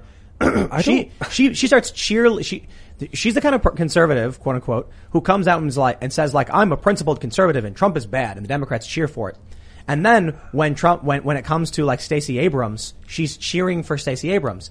Then you get the Lincoln Project. They're like, we got to restore the party of Lincoln. So we're anti-Trump. Then Trump, you know, gets voted out and they go, well, Trumpism is still the Republican Party. So we're with the Democrats, I guess. Yeah, no, you have them going on being like, well, we're going to have to save Gavin Newsom in California. I'm like, what, what part of this is conservative? Steve Schmidt is marched out to this day on MSNBC regularly. In the Chyron, it says former GOP strategist, and he comes on and he's like, the Republican Party is now the party of fascism, blah, blah, blah. Former GOP strategist, he hasn't done anything successful since Arnold Schwarzenegger was reelected in 2006. He's dining out on that credit for almost as long as we've been in Afghanistan. And yet they just pump him out because this is, this is what they want. These are the Republicans that who are Republicans. I, I, I would not put Mitt Romney in the same category with Steve Schmidt. But, you know there's that, there's that weird strain of like embarrassed. Like, oh, I know my rank and file are loud and they wear red hats. I'm so You know, sorry. People say RINO, Republican in name Oh, only. funny. Oh, I remember that one. Yeah, People say, all say that? Do Yeah, absolutely, all the time. Oh, but you know who the real RINOs are? It's like Thomas Massie and Rand Paul. Because they're the odd people out. The entirety of the Republican Party is around doing nothing. Mm-hmm. And then you get a small handful of people who actually stand up. And if I got if, if I'm going to look at the majority of the Republican Party as, you know, i- on their best day, a speed bump for Democrats, and then I look at, you know, Marjorie Taylor Greene, Lauren Boebert, uh, uh, uh, Rand Paul, Thomas Massie, who actually stand up for stuff, and Hawley, and a, and a few others. I'm like, they're they're not the same as the Republicans. Arizona Sen- Democratic Senator uh, uh, Kyrsten Sinema is more reliable for what I want, and she's the Democrat. Oh, and Joe Manchin. I'm like, they're actually more aligned with me than a lot of these other supposed celebrity Republicans who get trotted out on cable news to go, Trump is bad. And Tu- then Tucker Tucker called Lindsey Graham a leftist. Oh, Lindsey Graham. I mean, Right. I, d- I don't. I don't think I have as harsh a criticism. When you were You're- saying I Rand think- Paul was a RINO, I was like, I think he would not want to be called Republican. I think he still prefers libertarian, but He's in the Republican Party, so it's, right. I mean, he's not I'll t- uh, He's look, not look, his look. father. I'll just leave it at that. The that. Republican Party is the the group of weirdos in high school who wish they were in with the popular kids. And the Democrats are like Obama is a celebrity, you know, he's a rock star. They got the media. They love it. Republican the Republicans are suit wearing, stodgy and unhip and they're not with it. So you get all these Republicans who are desperate to make the New York Times happy because they want to be cool. But they'll never be uh, cool. Nobody likes being hated, but I, it just kind of blows my mind that a lot of these Republicans forget you got like fifty percent of the country, if not more, behind you. You don't have to win over that other half that despises you. Not for long. You don't. Ha- well, we'll we'll see about that. It- this, you know, I always come back to this, the idea that, you know, it's always going to slip away and we just can't win and all that stuff. I like, I, and maybe it's too simplistic, but if you can't sell and package liberty to voters, then maybe you're just a bad salesman. Maybe the problem's you. We need better. We, I'm a conservative. I'm not a Republican. I haven't been a registered Republican for a long time. Uh, conservatives need better spokespeople, spokesmen and women, if we Let want me- to be, be exact about it. And the idea that no, it's just not going to work. We can't, we can't win. We can't sell liberty. Why can't we sell liberty? They can certainly sell big government. How can we not package something that's far more attractive? Let me pull up these polls, and we'll, we'll break this down. So we got this from Civiqs. Democratic Party favorable rating. 53% unfavorable, 41% favorable for the Democratic Party. Republican Party, what do you think it's going to be? Uh, probably, probably worse. The Republican Party is 62% unfavorable mm. and 26% favorable. And you know why that is? Let's go back to the Democrats real quick. Okay. How do Democratic voters feel about the Democratic Party? 86% favorable, 7% unfavorable. How do Republicans feel about the Democratic Party? 95% unfavorable. How about independent voters? Independent voters say 63% unfavorable, 26, 26% favorable. Okay. So the Democrats overwhelmingly like the Democratic Party. Republicans over, overwhelmingly dislike it. And independent voters lean towards not liking it. Let's take a look at Republican voters and how they feel about the Republican Party. The Rep- uh, 65% favorable, a 20% drop from Democrats in their own party. Republican voters don't like their own party. Yep. That's a thirty percent drop, right? Ninety-five to sixty-five. No, no, no. It was uh, Democrats were 85% Oh, 85, favorable. I thought Well, look, I'll give Democrats this. And, uh, they and- they stick together. They do. They have great. Um, what's the word I'm looking for? Discipline when it comes to sticking together. That's part of the reason why people like Alexandria Ocasio Cortez stick out because they don't march the party line, which is different. But the fact that Republicans don't like their own party, I think that might be contributed to the fact that the Republican Party has been feckless for years. Yep. That it seems embarrassed of itself. But I also suspect a large part of it might have to do with the fact that conservative voters tend to be highly individualistic and they're not beholden to a tribe or this, that sort of loyalty you might see from the team that believes in sort of like the collective, like the Right. Borg, the Borg floating through space. Yeah. Not to say Democrats are the Borg. I have They are. I love I so. Democrats. The Democrats are. God The bless Borg. them. What's the what's the old Reagan quote? It's not that they're wrong. It's just they know so much that isn't true. Yeah, That's great. But uh, you know, so I'm not surprised. I think even in during good, well, yeah, even during good years, I think you would still find high unfavorability with Republicans because I think part of being a conservative is not being a part of a tribe or beholden to it. So if you got some qualms with it, you're going to say it. And now I don't want to simplify it and be like, ah, Republican Party's fine. Republicans are just like, no, the Republican Party's clearly got. I think Kevin McCarthy's way in and over his head. Way the worst man for the moment right now. I think 97% of the Republican Party is just, it's like, it's the dead air. It's, it's radio silence. They don't do anything. Look, uh, a really great example. Ilhan Omar does what, you know, I've referred to as crop dusting anti-Semitism. What do, what, what do the Democrats do? They circle the wagons. And they say, we're not going to condemn her. We'll condemn hate. Right. All- what, all what, what, all what is- what- matter. what do they do to Marjorie Taylor Greene? They stripped her of her committee assignment Because she said stuff before she got elected. Yeah, the no. Republicans are sitting there as the losers, and the, and and the bully Democrats are like, "You want to be with the cool kids? Well, then you got to go pick on that weirdo." And they go, "Yeah, whatever you say, Democrats." And then they start, "Look, are we cool yet? We're we're we're insulting our our, our own our own friends." Yeah, no, like you even get into the area of I, I uh, I'm not even trying to litigate what she said, whether it was right or wrong, but the fact that Republicans didn't say, "Look, I don't agree with it, but don't you dare," because we'll come for your anti-Semites. Well, and that's the thing but- too. but like what, well, that's the thing too. With what Marjorie Green Taylor said, you can make very clear argument that was offensive. But the stuff that comes out of Ilhan Omar, Omar's mouth and uh, Rashida Tlaib is straight up anti-Semitic. I mean, straight up. The idea that American Jews are pro-Israel because of the money, like, oh, I'm sorry, what did you just say? Or and the, the, Democrats, the, the, the, the dual loyalties. the dual loyalties, you can't trust those Jews, you know. And then what do the Democrats do? They go, okay, we'll pass a resolution saying all lives matter. We're like, whoa, whoa, whoa. That's what? what they did. That's, and they, All I'm not making that up. That's what they did, and then the Democrats were like, "That did the trick." Anyway, I'm back to work. You know, in the Republicans, and that's like, why Trump won. Because, because people finally saw a fighter who was going to be like, I'll fight for you. I oh look, I'll out myself on this. I did not vote for him in either election. I did not like Trump. He's not my he's not my ideal president. I I want John I want John Adams for president is what I want. Uh, yeah, but he's been, he's, he, he's dead, isn't he? Yeah, he died. Yeah, He I- died? Oh Is God, no! Are you serious? He died in like 18, 18 12. while. I don't I'm think afraid. Trump. I hate. I hate to use the word. Really? I hate to use the word. this? I hate to use the word because it's so overused by the press and and uh, uh, was concerned trolling Republicans. But Trump does n- did not have the temperament for the most important job in the world, not the country. I did not like his opponents, so I certainly didn't vote for them either.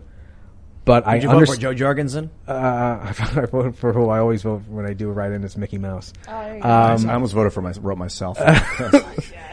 Um, but my point that I'm trying to get at after you know telling everyone my dirty secret is that actually my dirty secret. Oh God, my dirty secret in 2016 is I voted for Evan McMullin. Who's that? I'm so sorry, everyone. He, he had one job, which was don't, don't embarrass me, and he couldn't even manage that. Guy couldn't even manage a cup of coffee. The most embar- It was just a protest vote. I knew he wasn't going to win. I didn't particularly care for the guy. I was trying to register my protest that neither one of these candidates deserves my vote because I don't think either one of them deserves the office. Now, what I can say is the Trump presidency was way better than I thought it was going to be. I think we, we being conservatives, benefited from the fact that he did surround himself with a lot of good people. He was actually great for pro-life issues. He was great on foreign policy. The fact that you got uh, Bahrain, the UAE, and Israel sitting together, signing a treaty, Oh, normalize amazing. that's amazing. Moving the embassy, this is great. Presidents have just doing being, been doing lip service for years. He actually did it. I'm deeply impressed. Getting prisoners back from North Korea. I'm like, all right, credit where it's due. The thing, though, is that even having him, you know, I think I would prefer him right now to the thing that's already in office. Yeah. I can't lie. No, like I didn't even vote for the guy, but I think I would prefer that because what's happening now, I don't think would have happened under Trump's watch. I don't wouldn't have think so. happened under Kamala Harris either. This Biden's gone, man. He, he's like got like two days. He can see like two days ahead. He slurs his words. He misspeaks words in his national addresses. He trails off. Mm-hmm. He's not a military guy ever. He never was, and now he's like a deranged or like a demented. It seems like he's like you know edging towards dementia, or if it's not. And he's in he's in military We- we- command. we- we- is is that is, is that the answer to our question, the why, which is that an incompetent man is in charge and he's completely surrounded by yes men. Not a single person will yeah, challenge. Mark him. Milley wouldn't wouldn't take the risk because he doesn't want You his know- career to get trashed a month before he retires. It's as simple as that. One of That's the- what's well, that's why what's happening is happening. One of the symptoms of dementia is outbursts of rage. Yeah. Because people who are losing their mind get frustrated because they, they're desperately trying to hold on. And so, like, imagine you're having a conversation and in your mind you're thinking like, I would like to talk about, you know, my dog Fido and, and then you're talking and all of a sudden your mind goes blank and you get angry now. You get, it, it- so that then, so you look at some of these things where Biden has snapped on reporters. Remember when he went to that guy and he was, he started yelling at him over and Hey, over hey, again? hey, hey, hey. Yeah, Yeah, yeah, yeah. and he's done things like that a lot. It's because he gets asked a question and he, and he's like, He gets. it's like you mentioned, you know, back in 2012, how he, you know, he tore up uh, uh, Paul Ryan, and now imagine being that guy who's in, who's in, who's winning winning these elections for decades, and now you're sitting here unable to speak at the podium. You're gonna get you're gonna get frustrated and angry. I, the only thing I would say, maybe slight pushback on that, is it goes back to my earlier statement about we have a track record where Biden, Biden has been snapping on reporters for decades. That's True. actually how he usually interacts with an uncomfortable or unfriendly question. He's always been uh, uh, an expletive that I won't say on the air. He has always been mean. That's not new. A That's big so- jerk. This goes back. He's a big meanie. This goes back to what I was saying earlier. The idea that he was able to rebrand himself as this kindly old man, and everyone went along with him. It's like, no, he he was famously mean, famously short with people, famously uh, uh, curt, rude. Didn't uh, And then he just re, you know, It I- was, I was just um, like did- ice well, cream. well, was Bob- didn't didn't Mitt Romney like strap a dog to his car or something like that? Oh my gosh! Yeah, they went for. uh, Do we want to litigate this? They went for a long car ride. The dog had diarrhea, so they put it in the dog carrier on top of the car, and Uh, her name is Gail Collins at the New York Times. I want to say she wrote about 30 articles about it. 30 different columns talking about that dog on the roof. Amazing. I mean, I mean, look, I've never owned a dog. I, I, where do you put a dog that has diarrhea for a car ride? In the carrier? know. Ooh, Do you put it on the car or in the back? Put it in the car. It's a dog. What do you do with a baby? Well, baby, baby doesn't have fur. That's true too. It, it was in a carrier. it was in the carrier, but apparently putting the carrier on top of the car is very bad. I guess. I guess. Would you not put a dog on? I don't the know. I car? just thought of that. I thought it was. know, I thought it was a funny story. Oh no, it's, uh, we can litigate all of this stuff. Well, so where do we? Where, so right now we've got uh, uh, we got this story from the Hill. Hawley Blackburn call for Biden to resign. There's been other insinuations that he should be impeached if he's not if, if he doesn't resign. But then what do we do? Do we do President Kamala Yeah, Harris? yeah, yeah, please. Anything is better than this guy right now. It's military. We, he left thousands of people behind. That's right. And He- they were and they, and they said they didn't want a. Black Hawk Down moment. They didn't want to send in. This is know- like the Iranian hostage thing, which was the big, was 52 people, 52, and already 13 people have been killed. times times a hundred. Like people didn't die. thousand. That, no one died in that, that scandal, that hostage scandal that I know of. They were rescued. These people died already.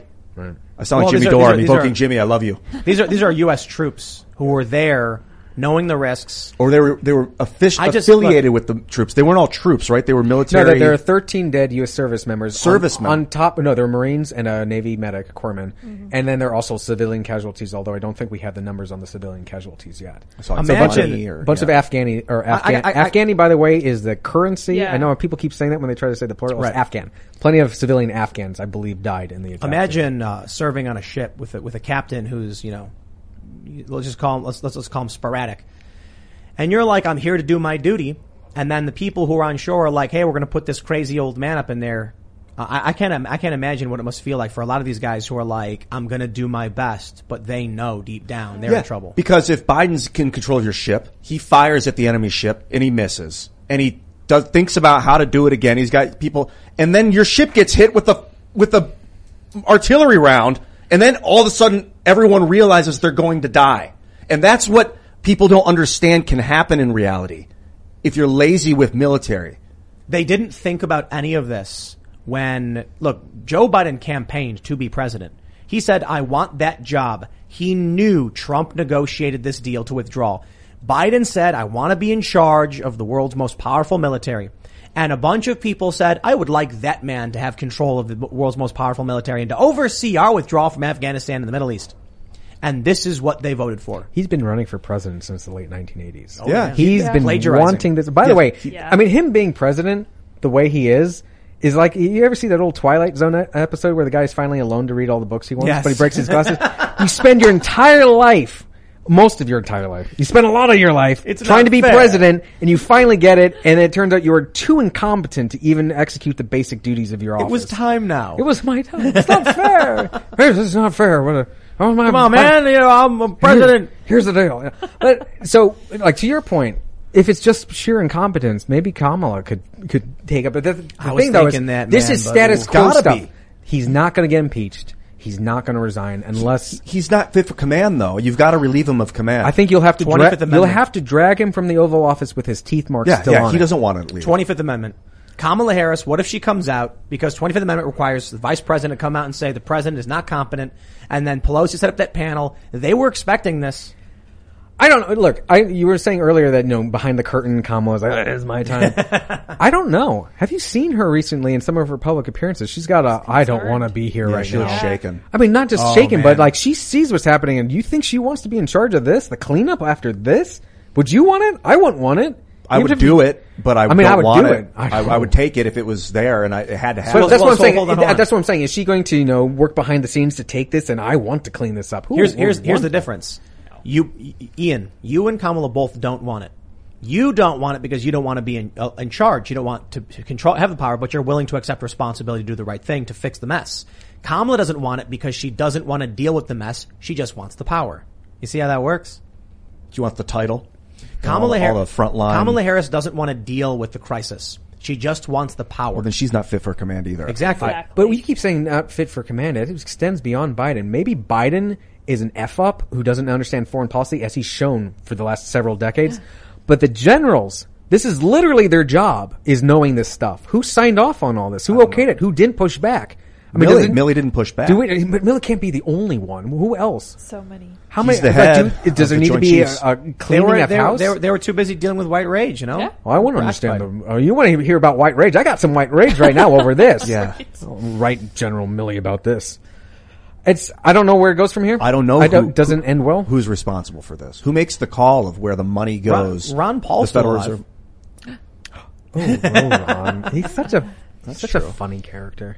He's one. You know, he's one of those guys that before you know when I first started covering politics, it was like this seems like a goofy little man, and then repeatedly it was like, oh, he was right about that. yeah. and be like, and be like, well, I didn't, Yep. I didn't doubt him. I'm like, oh, I did.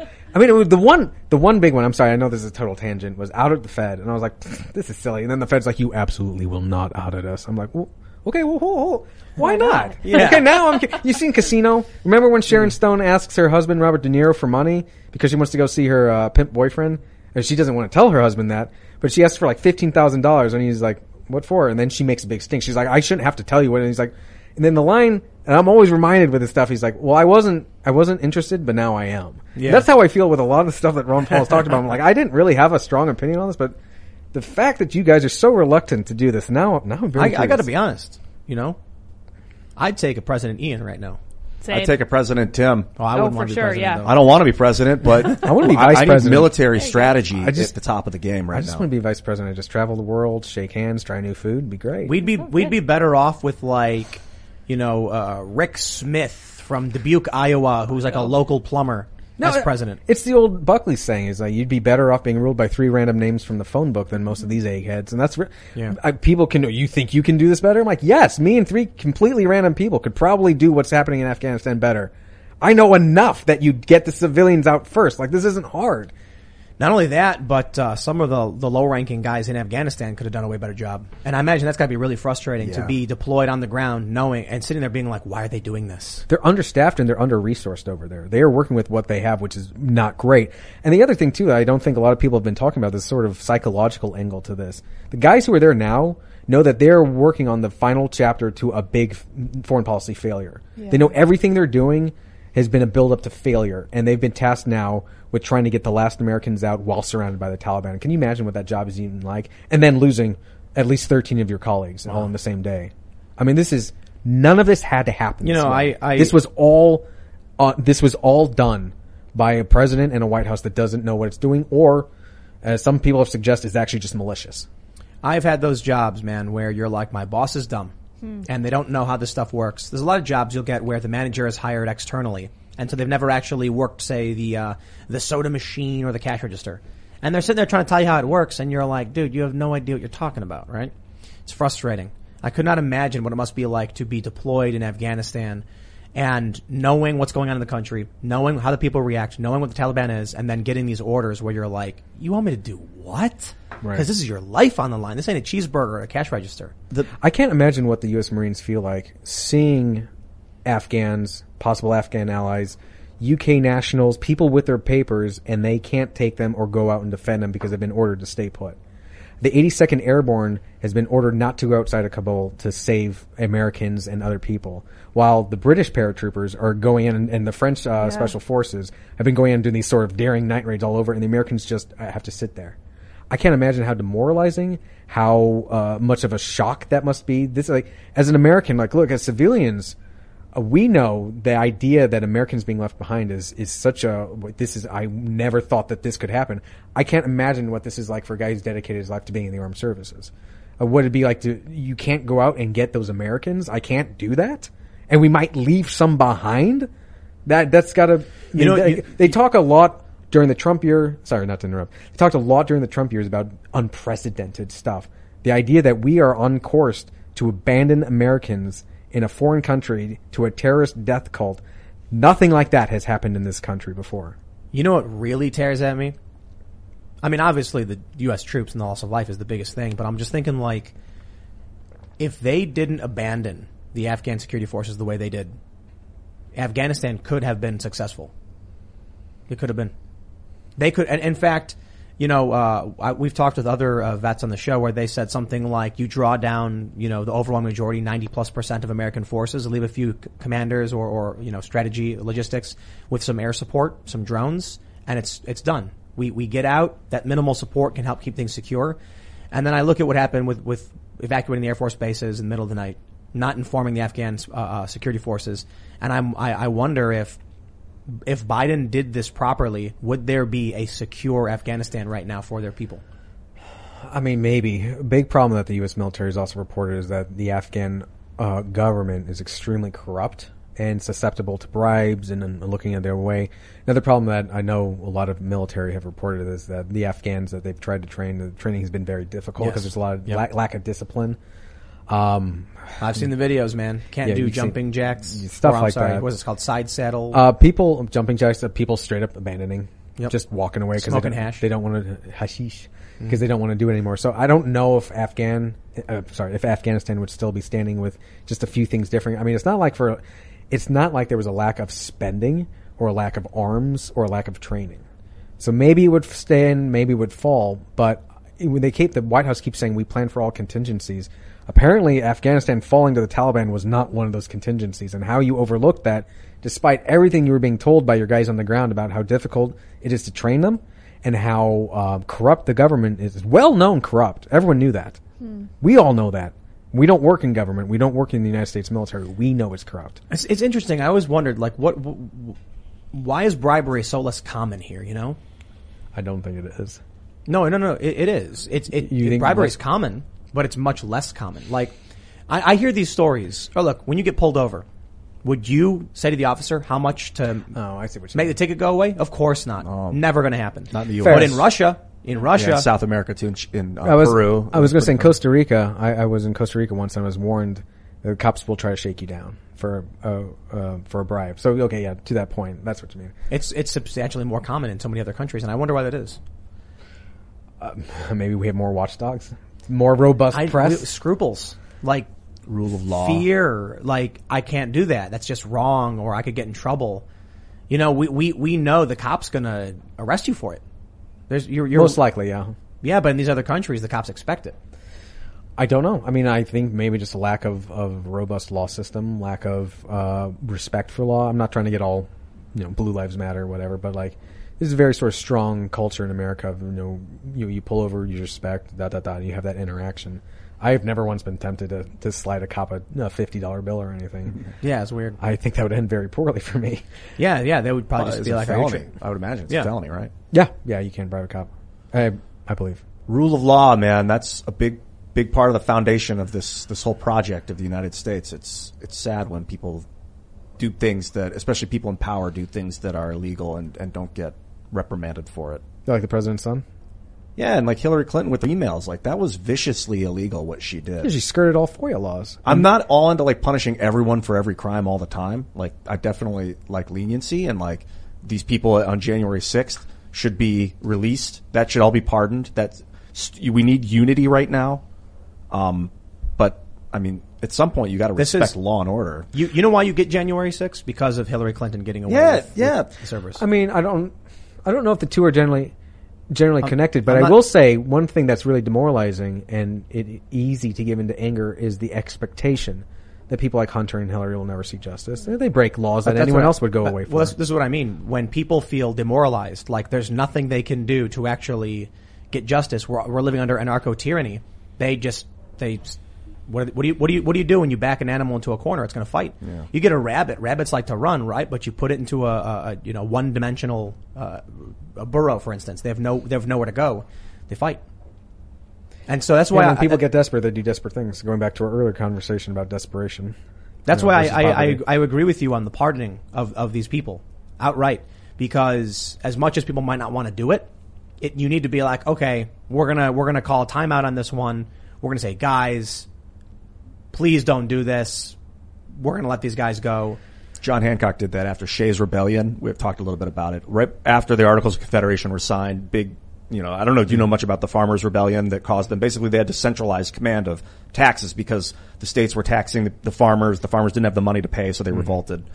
Uh, John Hancock pardoned those guys. I think two people ended up getting put to death for the rebellion, but he pardoned like everybody that was involved. No, and I don't- you know, because of that, we have a country today. If he'd persecuted those people, we probably wouldn't have.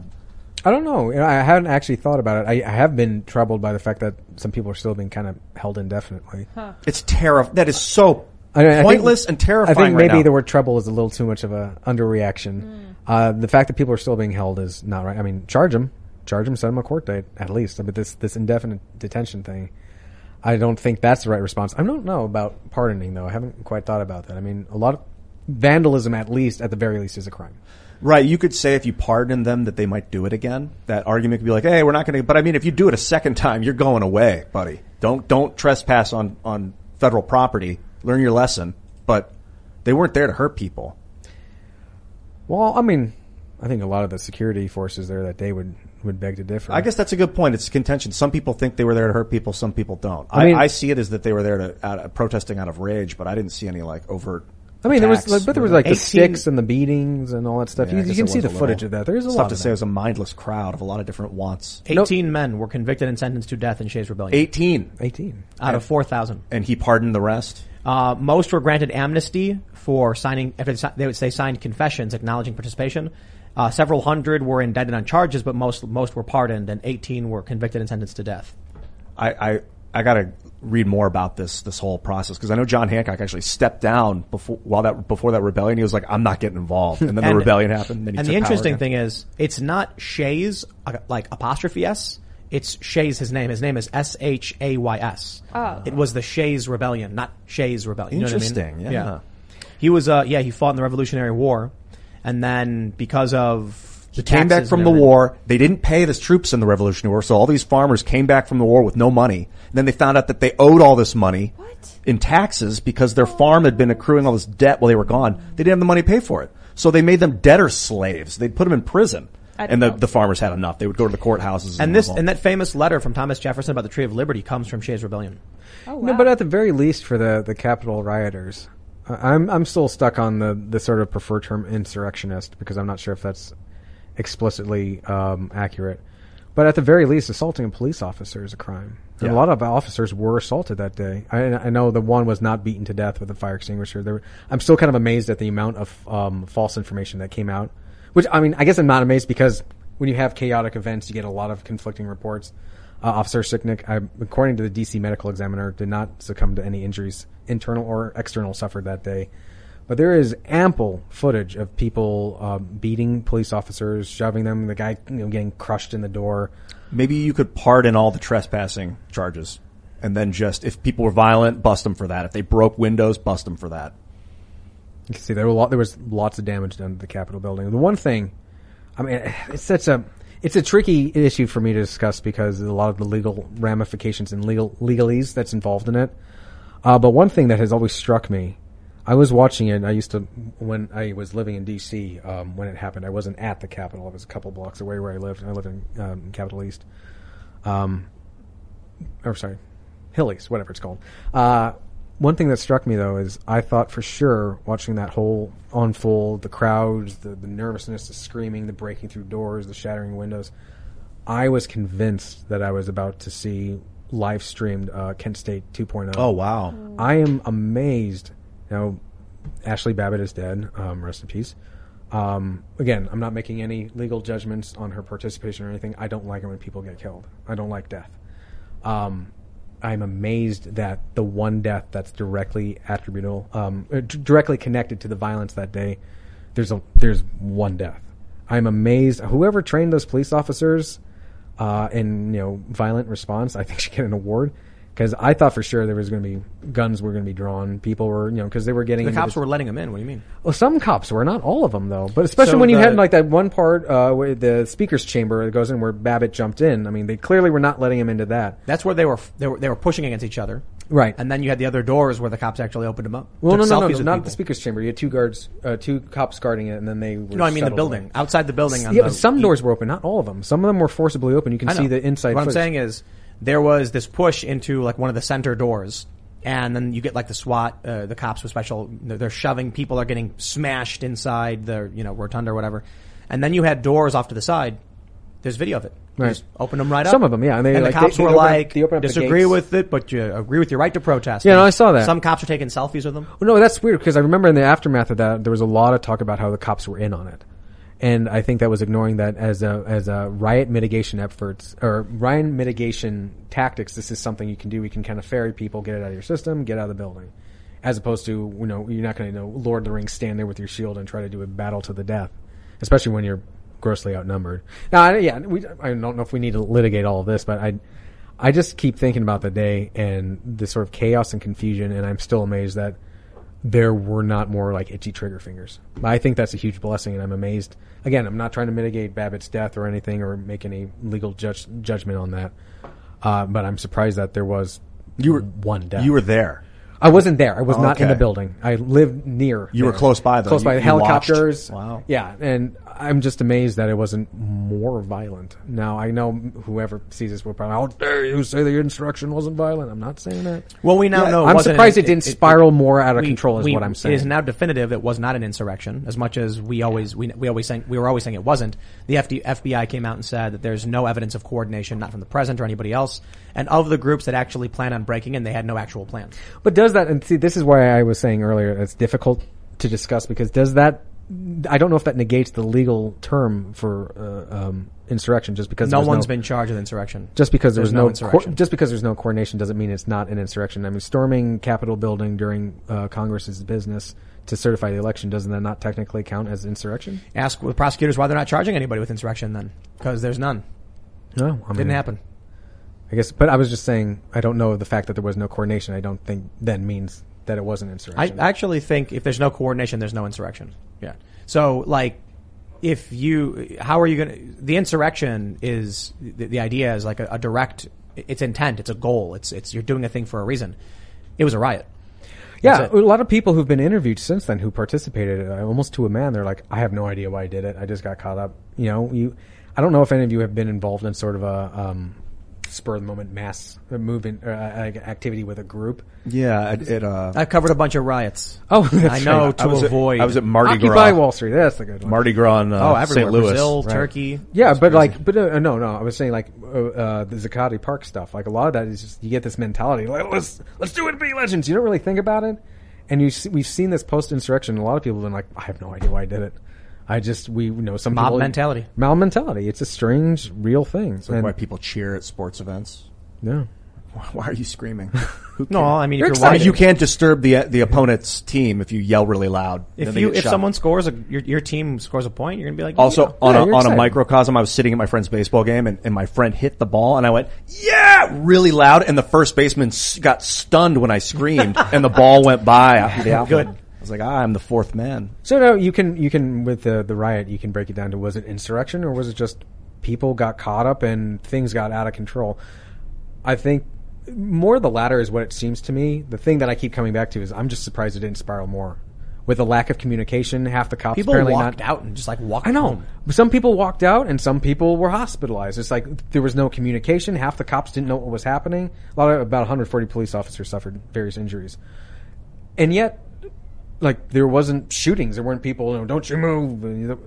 I'm surprised. That's all I'm saying. I'm just surprised. I really thought stuff was going to go sideways super fast, super hard. Oh, hard. yeah. Yeah. And I'm When extremely I heard that grateful there it was, didn't. when I heard there was tear gas in the rotunda, I was like, oh man, Yeah. wow, it's getting hot. Like you then saw Facebook, that, Facebook banned me for that it. one video of uh, the one Capitol um, Capitol police officer who like redirected the protesters away from the main. I don't. I don't actually believe that. Perhaps my point though in that video, he has his hand on his gun the whole time. Like again, I'm just saying the, everything there seemed to me to be about one degree from going really bad, really fast, and it did go really bad for one person. I'm They- just surprised they- it wasn't more. They there there was there, they pushed this narrative that he guided the group away or whatever, and I'm like, I don't believe that was his intent. I, don't think know. he was just backing away from an angry mob. I, yeah, I mean, I don't know if that was his intent. It's what he did though. So even if you fall, if you accident into something successful, No, he he, he didn't though. It, it's it's he went up the stairs and, and and went a specific direction. In fact, you could argue he actually led them to Pelosi's office. no, I mean, Then part- they broke in and then they stole her laptop. Why I don't mean- why don't we say that?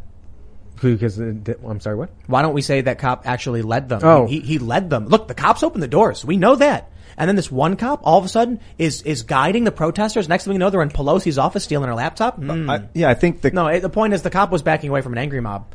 He didn't want to confront them, and he chose a direction to back away. Right. The cops should also be pardoned for be, any involvement in this. The people didn't hurt people, like you said. There wasn't violence. There was very, very, very little violence. The Ashli Babbitt thing's terrifying, but she was like forcing her way. It looked like into the inner chamber, and you know they were defending the Capitol.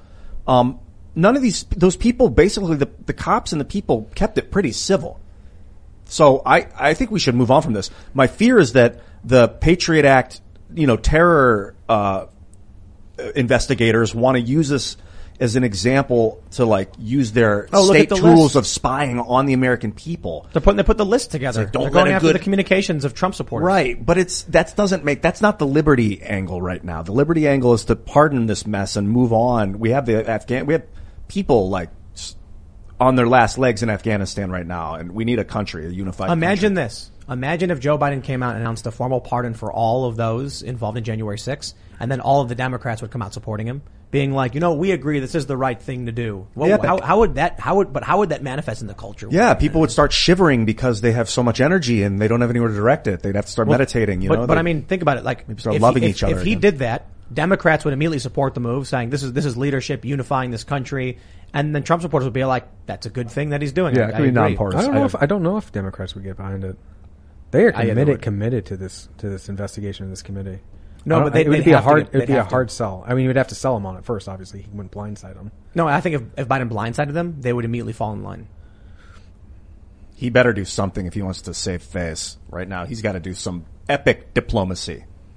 No, it's interesting though watching some. Again, I, I think a lot of the international reporting on Afghanistan has been pretty sharp uh, and very sort of like uncompromising, but it's been um, predictably disgusting watching how a lot of commentators and you know cable news talking heads. Um, I mentioned this because of January 6th specifically. You have people like Joy Reid uh, who've been trying to redirect attention from Afghanistan to the ca- January 6th, being like, we should talk about the terrorists at home. Yeah, our Taliban. It's like, well, first of all, we can walk and chew gum at the same time. Secondly, you seem a little too excited about this. It almost feels like you're using this like a political chip, just a little bit. It seems like you really enjoy this and don't want to talk about that clear cluster F over in Afghanistan. Yep. So I don't. I would say don't let them distract. You can do both things at the same time. For me, right now, my obvious interests lie in Afghanistan. That to me seems to be the more um, pressing and horrifying and real, no, real and clear and present danger. The reality is that Afghanistan is a distraction for the fact that they just put out a list of Trump supporters and they're going after private communications and the fascism is coming to the United States. Yeah, it seems I'm like half kidding, by the way. That was like trying to pull focus away from Afghanistan too. Like they're like, oh, Or all the other way around. Yeah, there's I'm- such I'm just bad saying, you know, press. This Afghanistan thing. the that reality- all these, all these other things that are popping up right now. It's It's it's it's not really. Pro wrestling. It's, it's just this. It's just the Biden administration and the Democratic Party are just in a weird state of chaos, and that's it. I think the only thing keeping them together is that they have really good discipline when it comes to unity. They're just sticking together. Yeah. I mean, to the point about that list, like that to me suggests more than anything that uh, there's a large political angle. It's not about restoring our norms or protecting our core democracy or whatever this No, they clich- want- cliches they're using. It's a dragnet. They're just they're they're splunking to see what they can catch, and that's why they're Uh, no, no. I think I think they want to understand uh, Trump's strategy. That's why Scott Presler's on the list because he registers Republicans to vote. Wow. That, that's what he does, and he cleans up garbage. So they want to understand the strategy Republicans have for registering new voters.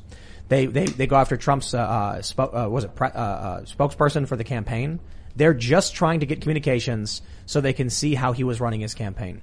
They want to get sources. It's it's a big fishing expedition. Not because I think they want to arrest people necessarily. They, they it might get to that point, but they want free uh, free consulting. Like I mean, look, the stuff that they're going to dig up from these activists costs money for campaigns, and now they're just taking it all. But why would they go through this trouble when they already have stuff like Facebook in their pocket helping them with all their get out the They don't understand how how Trump rallies people, and they want to understand his private metrics. They want all of his data going back from April until after the election. On the election, meaning they want Trump, all communications between all these different government agencies and all the people who worked on the Trump campaign. They want to know every detail of his campaign. I know it's it's not the point, but I, I did laugh when I saw the list of people because it said all Trump children except for Tiffany. I was like, said that? It said that. I was like, it's like, what is poor poor Tiffany? What what is going on there? She's always left out. Doesn't make the list. She didn't make the list. They're going after all of them but Tiffany. So I That's mean, a scary thing though, man. That list. To me, it seems just like kind of a desperate fishing expedition. They're looking for something damning, so they're just. But to your point about Presler, like, what does he have to do with any of this? Oh, but I mean, a bunch of people weren't even there at, in, in, on January 6th. And what does their data going back from April have to do with the insurrection? With, with the quote unquote insurrection? Nothing. They're, they're just grabbing a list of prominent and, and influential Trump supporters and they're trying to intimidate. They're trying to get access to private information. They are going after their political rivals with the weight of government. This spells the end of whatever, whatever you want to call it. I mean, there will be an America in some fashion, but not as we've known it. I mean, it can be. It can be. We can take it back. It'll be I have- spelled with, like- I have boundless faith in this country, just not its leaders. Yeah. I don't know though. You know, when we get to this point, I think when we, we see 37.2% of the country want to uh, secede from their, have their regional union secede from the greater country. And then you see that the Democrats are willing to pull out producing a list to actually spy on, on American communications and rival campaigns. I'm like, man, we certainly crossed that Rubicon some time ago. You know, it's always surprised me, uh, not surprised me, I, I found it so amusing um, during the Trump years. All the, the mountain of news stories and commentary about how he, he's, him and the Russians stole the election with Facebook memes. You know, oh, Facebook was weaponized against us. And I was like, do you all forget the glowing thousand plus word profiles you wrote after 2008 and 2012 about the Obama campaign's amazing Facebook uh, uh, strategy, how they worked directly with Facebook to figure out where to find, I don't want to say uh, not vulnerable, uh, gettable voters, and how, oh, the Obama mm, people, they got this, they nailed it. But now, using Facebook, oh my God. You had, you had memes about Jesus Yeah. arm wrestling Satan. That's how he won. That proves it. I mean, I still when they talk about how Russia hacked our election, and you keep drilling down, you keep asking, how did they steal the election? Well, they put out disinformation. Like, that, first of all, that's not new. Secondly, what disinformation? I was actually at the museum. Uh, I'm sorry, no, the Spy Museum in Washington D.C. and they had an exhibit on like foreign propaganda and stuff, and they had actually the Facebook meme of Christ and Satan wrestling. It says like if you want Trump to win, dislike or whatever if you want Hillary to lose. And I was like, you think this propaganda swayed and it find me the American who was on the fence about Hillary until they saw Christ arm wrestling Satan. And they're like, then- well, that's convinced me. That that convinced me. I'm like, first of all, that person should not be allowed to vote. That's the first thing. That person's a crazy person. Secondly, that didn't do it. And then you drill down a little further, and they go, well, they hacked Tony Podesta's emails and some other various Democratic uh, officials. I mean, you think that swayed the election? I would argue the FBI and the, and the 11th yeah. hour Comey thing hurt her more. Definitely. Which I think they believe, which is part of the reason they Right. hate Comey. Let's go to Super Chats. If you haven't already, smash that like button. Go to timcast.com, subscribe. We're going to have a members only segment coming up at timcast.com and uh, share the show if you like it. Leave us a good review on uh, podcast platforms. And uh, I'll just mention something too. Spotify took down one of my other, my, my Tim Pool, the Tim Pool Daily Show. They took down an episode. And I have no idea why. Which episode? Uh, it was, I can't remember. it was from uh, a couple weeks ago, actually. Just got an email saying you, you have violated the terms and conditions. Your episode has been removed. And I'm like, for what? From what, like the Timcast channel? Yeah. Politics. It's all, all politics. right? Yeah, I have no idea what I could have said or anything. I have no idea. That's that's like if we're going to write a new constitution for the 21st century. Part of it has to be that if someone's going to remove your content, they need to ex- give you an explicit reason why. Yeah, and, and, and there should be some kind of process for it. And a copy of the But let's, content uh, as well. Let's let's let's read some of these super chats. We got make 1984 fiction again saying Joe Biden is responsible for those deaths, so he can only seek retaliation on himself. Wow. Yeah, that's how you were saying how he's how he freaks out on reporters. That's like what he's doing about the Taliban. We were gonna we're gonna go after with everything we can if they mess if they hurt us. It's like, dude, you put us in this position. Right, and the different talking points, which is, well, this is why we're leaving. Also, I need to put in more troops to go get them, or we we might put in more troops to go get them. I'm like, well, which one are we doing? And I'm sorry, just to one of the things that I found particularly disgusting about all this is that his first major press conference on the disaster over there. He actually blamed the Afghans for the Taliban takeover. He basically said those guys are too chicken, whatever word, a bunch of cowards. They're weak. I'm not going to sacrifice American sons and daughters to fight a civil war. The Afghans won't fight for themselves. I'm like, they have been You know, I- 60,000 60,000 Afghan police and national security uh, uh, members of the army have died since 2001 fighting the Taliban in their own backyard with every personal risk to their life and liberty in their own backyard. They have nowhere to run if it fails.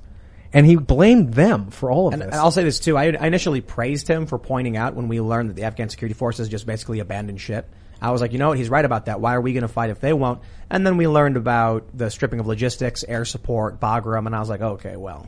He stripped air support. he, he, he basically whacked him in the leg with a crowbar and then said, look, they won't even fight. All right, let's read a little bit That's more. my president. We got Gerald Armstrong says Biden committed treason by sending the Taliban a list of American citizens in Afghanistan. I, uh, uh, I, I, wow, that's a that's Hard an to interesting argue with point. that one. Yeah, Uh, providing material support to an enemy. Oh, that's right. I right. mean, at the very least, we need we need hearings on this. We need an investigation, and just to know who who is who's in control, who's okay, who's signing off on all this. Yeah, when are they an enemy and when are they uh, an ally? Like, what's the when's the line drawn? Because we never declared war on them. And the other thing too is you have you have the military saying one thing and the intelligence community saying another. So somebody is lying, or if the communication is that bad, then we still need an investigation to figure out how do we get these two groups to actually talk. All right. The one free man says the past few days have shown us that it is no longer about America and its enemies. It's about the establishment and its enemies. They have forsaken American hostages in Afghanistan in order to pursue their political enemies and secure their power. Yeah. Wow. Brutal. The Curly Afro says military politics is Leviathan. Um, may see Vax's political move by the high ups to get promoted, earn leadership positions by making troops get vaccinated. A corpsman fell helping his Marines and treating the sick and injured in Afghanistan. Till Valhalla. Kinjin says, all of us keyboard warriors need to contact our rep and senators demanding this change. Get involved in your local, state, and federal elections. Stop being the silent majority and get involved. Yes. Absolutely. Yeah. And we got we got some more treason comments. Trash Panda says, "How is this not high treason? Forget impeachment. Bring charges of high treason against Biden, the enti- his entire administration, including Harris." My guess is Slippery because we never declared war on the Taliban, so it's like it's ambiguous if they're even considered enemies at this point. We have a a, pe- uh, a ceasefire with them, and we're working with them to get our, our troops out. Is the idea? I tell you what, one of the strangest things is today, the um, um, the I can't remember his name, his Army General and Biden, both of them t- today, were talking how we've been in regular communication with the Taliban and, and cooperating with them to help you know deal with ISIS and all that, and we sometimes share information with them, but also we can't trust them. I was like, whoa, whoa, you've been how long have you been sharing information with the Taliban, and why? Hmm. That's insane. Even if it's for the effort of, of trying to root out ISIS, ISIS K, whatever, why would you ever? What is this enemy of my enemy nonsense? Is that what this is? I think so. I know because it'll change from day to day who the enemy We've been doing this for decades. We arm one group to fight another, and then both of them end up coming after us. Yep. Same people, man. All right. Doctor Doctor says the May 1st deadline might have something to do with being in the middle of Ramadan. Throughout the years, there has been a couple of ceasefires coordinated with the Taliban because of Ramadan. Interesting. Is that when Ra- Ra- Ramadan is? I have no idea. Because then there's no, is or, or is that when it? Does the Taliban strictly observe combat during Ramadan? I have no idea. I would be surprised if they did. I mean, I wouldn't. If that's Monday- what people th- expect of you. Yeah, Monday the twelfth of April is when Hmm. it started this year, Oh yeah. uh, and it goes for April ten to May. days. So it was just after Ramadan they were gonna. All right. Let's see. Oh no, it ends May twelfth. So yeah, it was during during Ramadan they were gonna. James Rogers says comparing Kabul to Saigon is giving into willful ignorance. Ignorance. Saigon fell two years after we pulled out. Stop feeding s- stupid. We lost pe- the peace, not war. Interesting. No, I've been saying that for weeks. People are like, "This is not our Saigon." I'm like, "You're right. This is far, far worse, than Saigon. Way worse." I mean, not to downplay it, but in comparison, Saigon got off easy compared to what Afghanistan's seeing now. That's again not to minimize what happened in Saigon.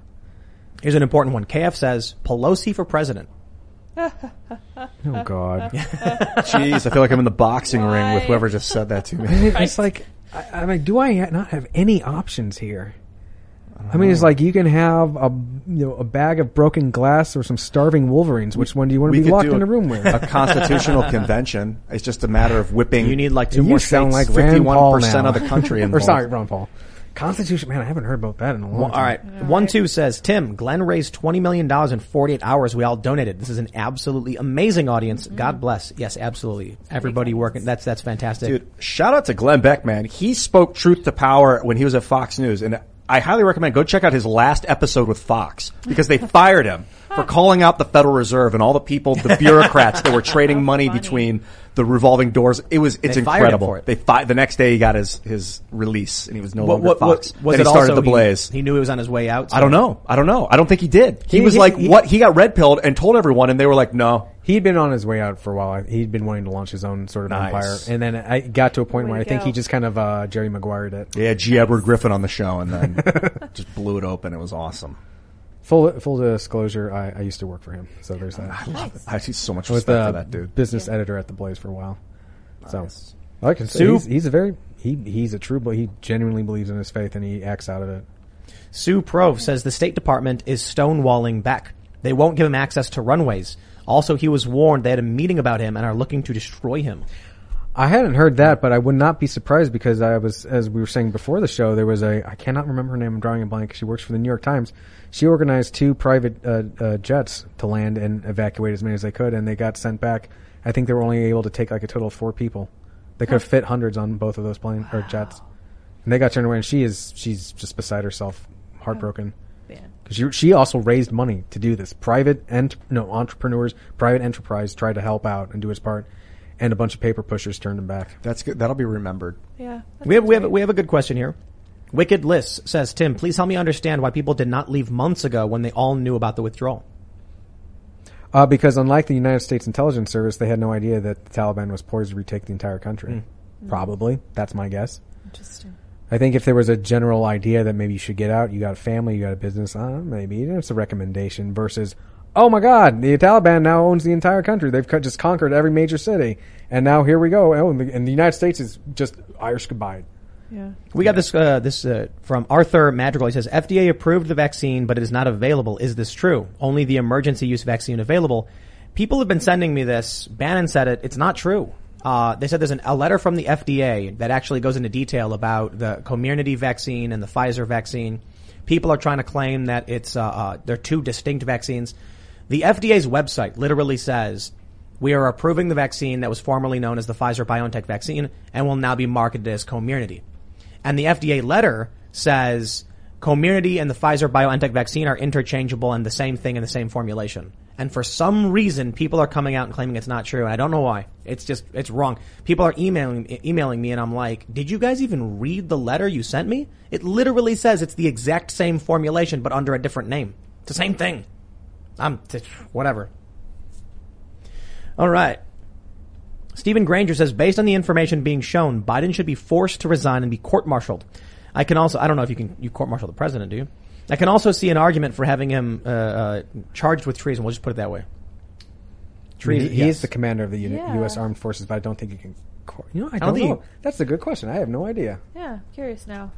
I will have to look that up. I think I'm Ian's looking looking it it up up, now. right now. Oh, can you court? mar- Now you're on a watch. Cannot list. be court-martialed, no. Yeah, I don't According to think- Quora.com, Yeah, I, I think. Yeah, no. Even though you're the commander of the forces, I he's think considered a civilian. That's right. why. He's still civilian. The right. civilian is commanding the military. What is wrong? No, no, no. That's right. That's great. Civ- That's no, a good civilian oversight of our U.S. Armed Forces. That's by design. I'm all for that. Which is part of the reason Uh, I was so what? pissed off about uh, General Milley wising off during the congressional hearing about white rage.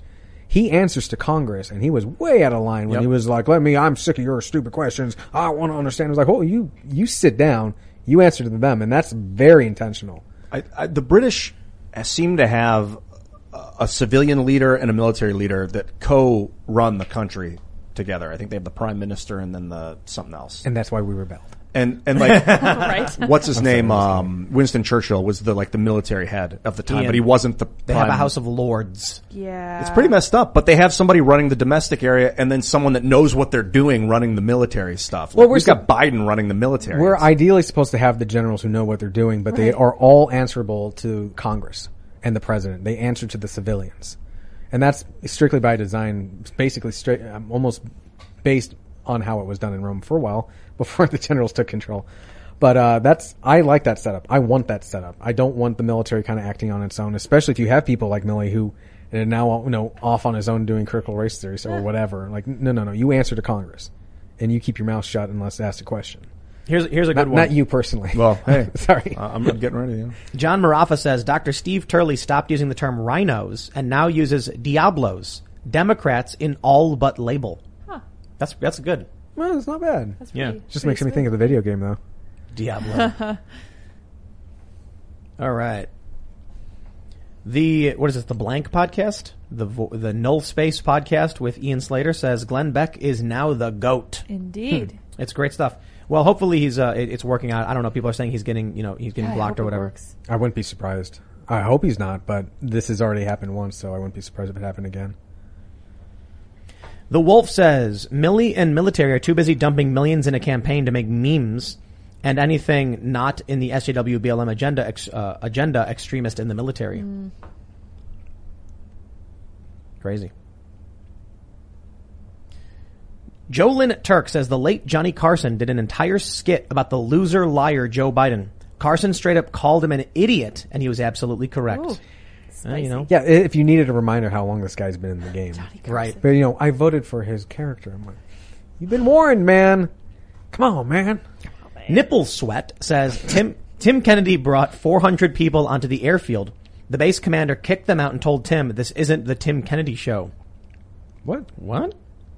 So you're not Wow. allowed to rescue people? They'll just throw you out? I hadn't heard that. I'll have to look that up. Interesting. Crazy. All right, let's see. Jeffrey Paris says, Becket, I love your work. Based on what you know, do you think the next conservative president should fire everyone on Mahogany Row at the Pentagon? Also, Ian, is your hair Starfleet regulation length? no, no, no, it's not. Uh, I think if there's anything that was proven by the, the Trump administration, I hate the term st- deep state because people automatically start conjuring up conspiracy theories, all that. But it is absolutely true that there is a large contingent of deeply embedded career bureaucrats who have been there for years, who have a very specific idea of how they want things done, and they will work, and they admit it. They admitted this during the Trump administration. They will work to thwart the president's agenda if they don't like it. Simple as that. That's actually what I think when I think deep state. I don't think that, you know, it's sort of like meeting of the Bilderbergs are going to get together, blah, blah, blah, blah, blah. But yeah, no, there are career bureaucrats who are like, I don't like this, so we're going to leak to the press. We're going to obscure this or that. I mean, they lied, General straight up lied to, uh, Donald, President Trump when he ordered twice. He ordered say, saying we're withdrawing from Syria. They lied to him about the numbers to just simply get around not having to withdraw everyone from Syria. That's deep And, state and they stuff. lied to the American people. They lied to the American people. And they then they come out a minute. And who was that? Uh, the guy anonymous for New York Times, uh, Miles Taylor, straight up admitted, "I work in the White House and I am actively thwarting the president's agenda." That happens. This has actually happened with several administrations. So to the question, I think if anything was learned from the last president, yeah, someone's going to have to start cleaning house. I don't know how that goes The about, one- what the- that looks like. It's very hard to remove people once they're embedded. It was what Trump was famous for.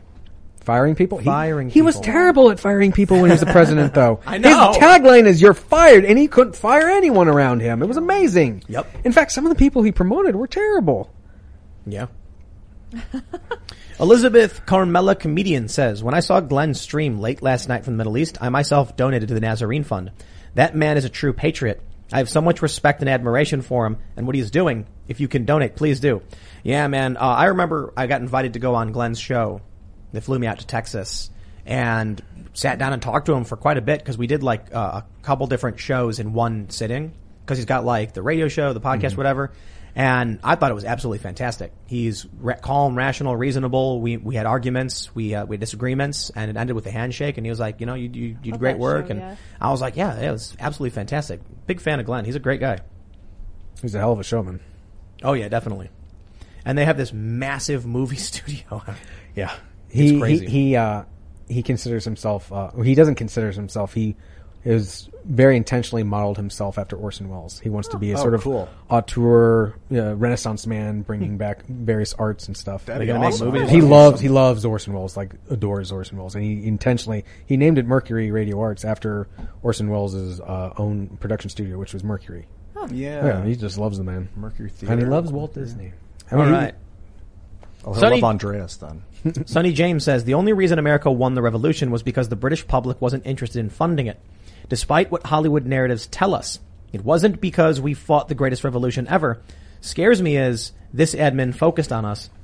Um, we won the revolution for a lot of reasons. yeah, there were several factors.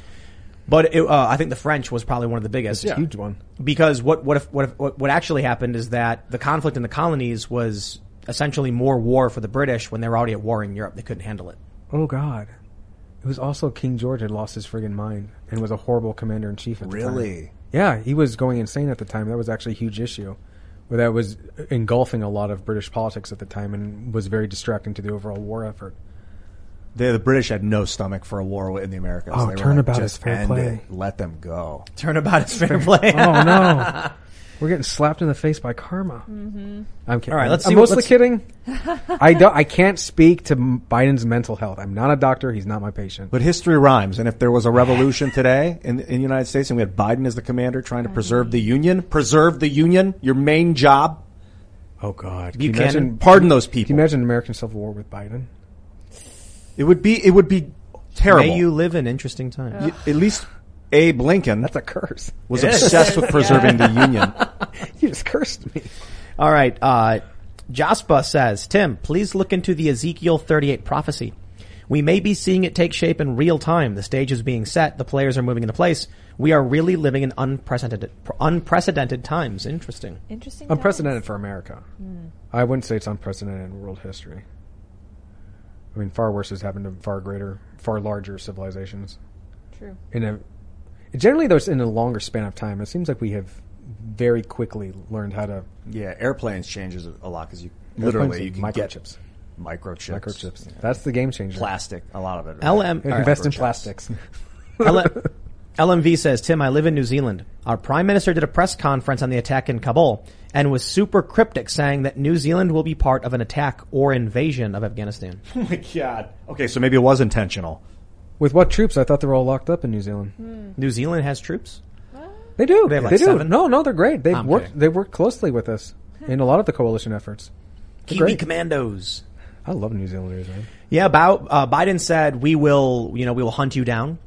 And to me, I was just like, oh, is, is that him saying like we're going to be sending in troops to reinvade Afghanistan now? We've already put in more than double Yep. the troops into Afghanistan now than we had earlier this year. And then they're hoping that everyone will forget about it. The news will start talking about other things, and then they'll be quietly deploying more and more soldiers to Afghanistan. Amazing, isn't it? I mean, at some point, this is going to sap the will from the actual armed forces. Like, what do you do? You are going to, you're going to actually have to talk about uh, morale in the U.S. military. And I can't imagine it's it's doing well. I can imagine that this is going to have a long term hit on it. I mean, that'll take some years to recover. I'm not saying it's all going to fall apart and people are going to abandon their posts or whatever, but I, we need to make sure we look at this before. Yeah, I don't it's- know. It's coming up on 800,000 military servicemen weren't vaccinated. I think it was 1.4 million total. 800,000 of them have had yet to be vaccinated as of like yesterday or day before. And they're going to force it by what I don't know what the date is that they said the 31st, 4 days from now, 5 days from now. So that's another and if they don't want to do it, you know, talk about morale. Rory Shively with um, eight clown face emojis. That's about where I'm at, Rory. He's a funny guy. All right. Brian Knowles says, you said Bagram Air Base seemed intentional. I've been thinking the same thing. Every common sense thing to do done backwards. Biden wrote the first Patriot Act, maybe arming terrorists. Oh, I don't know. I mean, to the conversation we were having about the riot and holding the rioters and all that. I mean, we we've been saying, "No, what was it for? The war on terror? You know, what did we get out of it? Well, we got one thing. We got an explosion of the surveillance state on us, so that's great. Now, the government, as we know, not just the American government, governments in general do like pretenses to get more control. What does Afghanistan do? Does that give people more control? Does it give them less? That's the always The media is going to go full gung ho with like Biden is a true president once he starts sending in the troops and once all these other countries start bolstering troops. He's going to rescue them from Trump's botched escape I don't plan. know. Oh my god. I think a lot of people are underestimating how sapped a lot of Americans feel after this of 20 years. I don't think we talk about we're going to put more troops, and they do it quietly, like you were saying. That's Yeah. one thing. But a big grand, we got to do this, America. I don't. There's not going to be support. People aren't, don't want it. I don't want it. No, but the media will say they do, and the polls will come out, and the polls will will ask very like funny questions like, "Do you think it would be bad if babies are killed in Afghanistan?" And they say, "Yes, I do." Like they support the war, Yeah, with a sampling size of like 130 people. right? I'm 98 percent all of Americans. from, all from DC on like oh, K Street. Well, the average income, uh, is, you look it up, it's like four hundred eighty-six thousand dollars a year. Who are these people they're polling? we surveyed 130 defense contractors. The av- the average job is Halliburton and Boeing. yeah, man. There's so much money. Do that you city. want to deploy more Americans to go fight nation build? I don't think One hundred percent yes. We pulled one guy. It's the CEO of uh, Lockheed. No, but it's like if there's no will for it, and Americans are actually opposed to it, that comes back at the voting booth. Uh, you saw that in yeah, but, Syria, but hold on, man. hold on. It, it comes back to People the voting shut booth. that down. But With the- Biden, what is Biden? You think Biden's going to get a second term? I don't think he's going to last his first term. So Biden can come in and be like, "Oh, I would deploy a hundred thousand troops. You know, you get the, they didn't get the vaccine. They go to Afghanistan, and then Americans are going to be like, "Get them out, get them out." No one will have the will to do it. Republicans will sit in their hands. Come 2024, they'll vote for someone else and go, "Yay!" And then we'll have three years of troops in the Middle East. But you're forgetting 2022, which Democrats are terrified of. I don't know if they want to. Right, I'm saying the if Republican there's anything Party is not going to do anything. I'm just saying, if there's one thing both parties love, it's holding power and gaining more power. And if they know they're going to get wiped out in a landslide in 2022, I think they they won't go. But what are the. Republicans going to do? Well, that's always the. they're going to get in and gonna and, and then gonna, they're all going to get in and they're going to have the House and then Kevin McCarthy is going to be like, "Slow down there, Democrats," and then Mitch McConnell's going to be like, "Slow down there, Democrats," and that's all they're going to do. Nah, I disagree on. Uh, McCarthy, yes. I, I'm generally, I'm generally supportive of McConnell. I have been impressed with. He's he's a master parliamentarian, and he has made so many gains in the judiciary. I think people always sell him a little short with the. See, the problem tag. with conservatives is that they're. Uh, uh, imagine you're playing a game of football, and uh, you tell your team to run to your to, to the end zone and defend it from there, and then the dem- like the other team is like, okay, and they casually walk to, to, to the red zone. It's like, why would you let them do that? That's Republicans. they don't they don't they don't fight on the cultural issues that shape our country. They think if we just get a judge, we're fine. Okay, then congratulations, because in ten years, all the judges are going to be ultra woke, and you're going to be like, well, this one's only a little woke, because you're not actually doing anything to to, to defend your values or fight back. I mean, that speak. I don't know if I would blame McConnell for that explicitly. I mean, you can only blame him so much if the people he gets through aren't very good. He still got them through, and the best of the crop. But the thing I will say that you're absolutely right on is that social issues have long been put in the back burner, and stuff like the Republican Party has basically tolerated pro-lifers for the last since Roe v. Wade as it's just a necessary part of the coalition. They don't care what they think or what they believe. Yep. They haven't tried anything to like over. I remember What, this, what, what, during the what- election. what- what- Democrats are coming out demanding universal health care and a Green New Deal. What are Republicans demanding? tax cuts. Same thing. I mean, look at what the infrastructure bill. That's not even going to get held up. Geez, six trillion. It's four, four, I believe. It was a one separate two bill, two separate bills, one point two and three point five, so upwards of five trillion. Oh. Because we have that money. What was the six trillion number that got knocked around yesterday? I mean, maybe it got revised upwards. Did they add any riders to I it? don't know. I don't know. Oh, Biden Well, said this is- six They trillion. just put anything. Just make it ten. This is interesting right here. Cryptic says the Supreme Court just overruled the, evic- the eviction ban. I I had seen that actually Kavanaugh was the wrote the opinion on it. I haven't had a, ch- a chance to read it though. Did he write "F you, Biden"? I already said this. Why am I saying it twice? Because Biden doesn't remember the first time. And Biden, and so if if if the Supreme Court can say this is illegal, and Biden says I'll do it again, what's to stop him from just doing it again?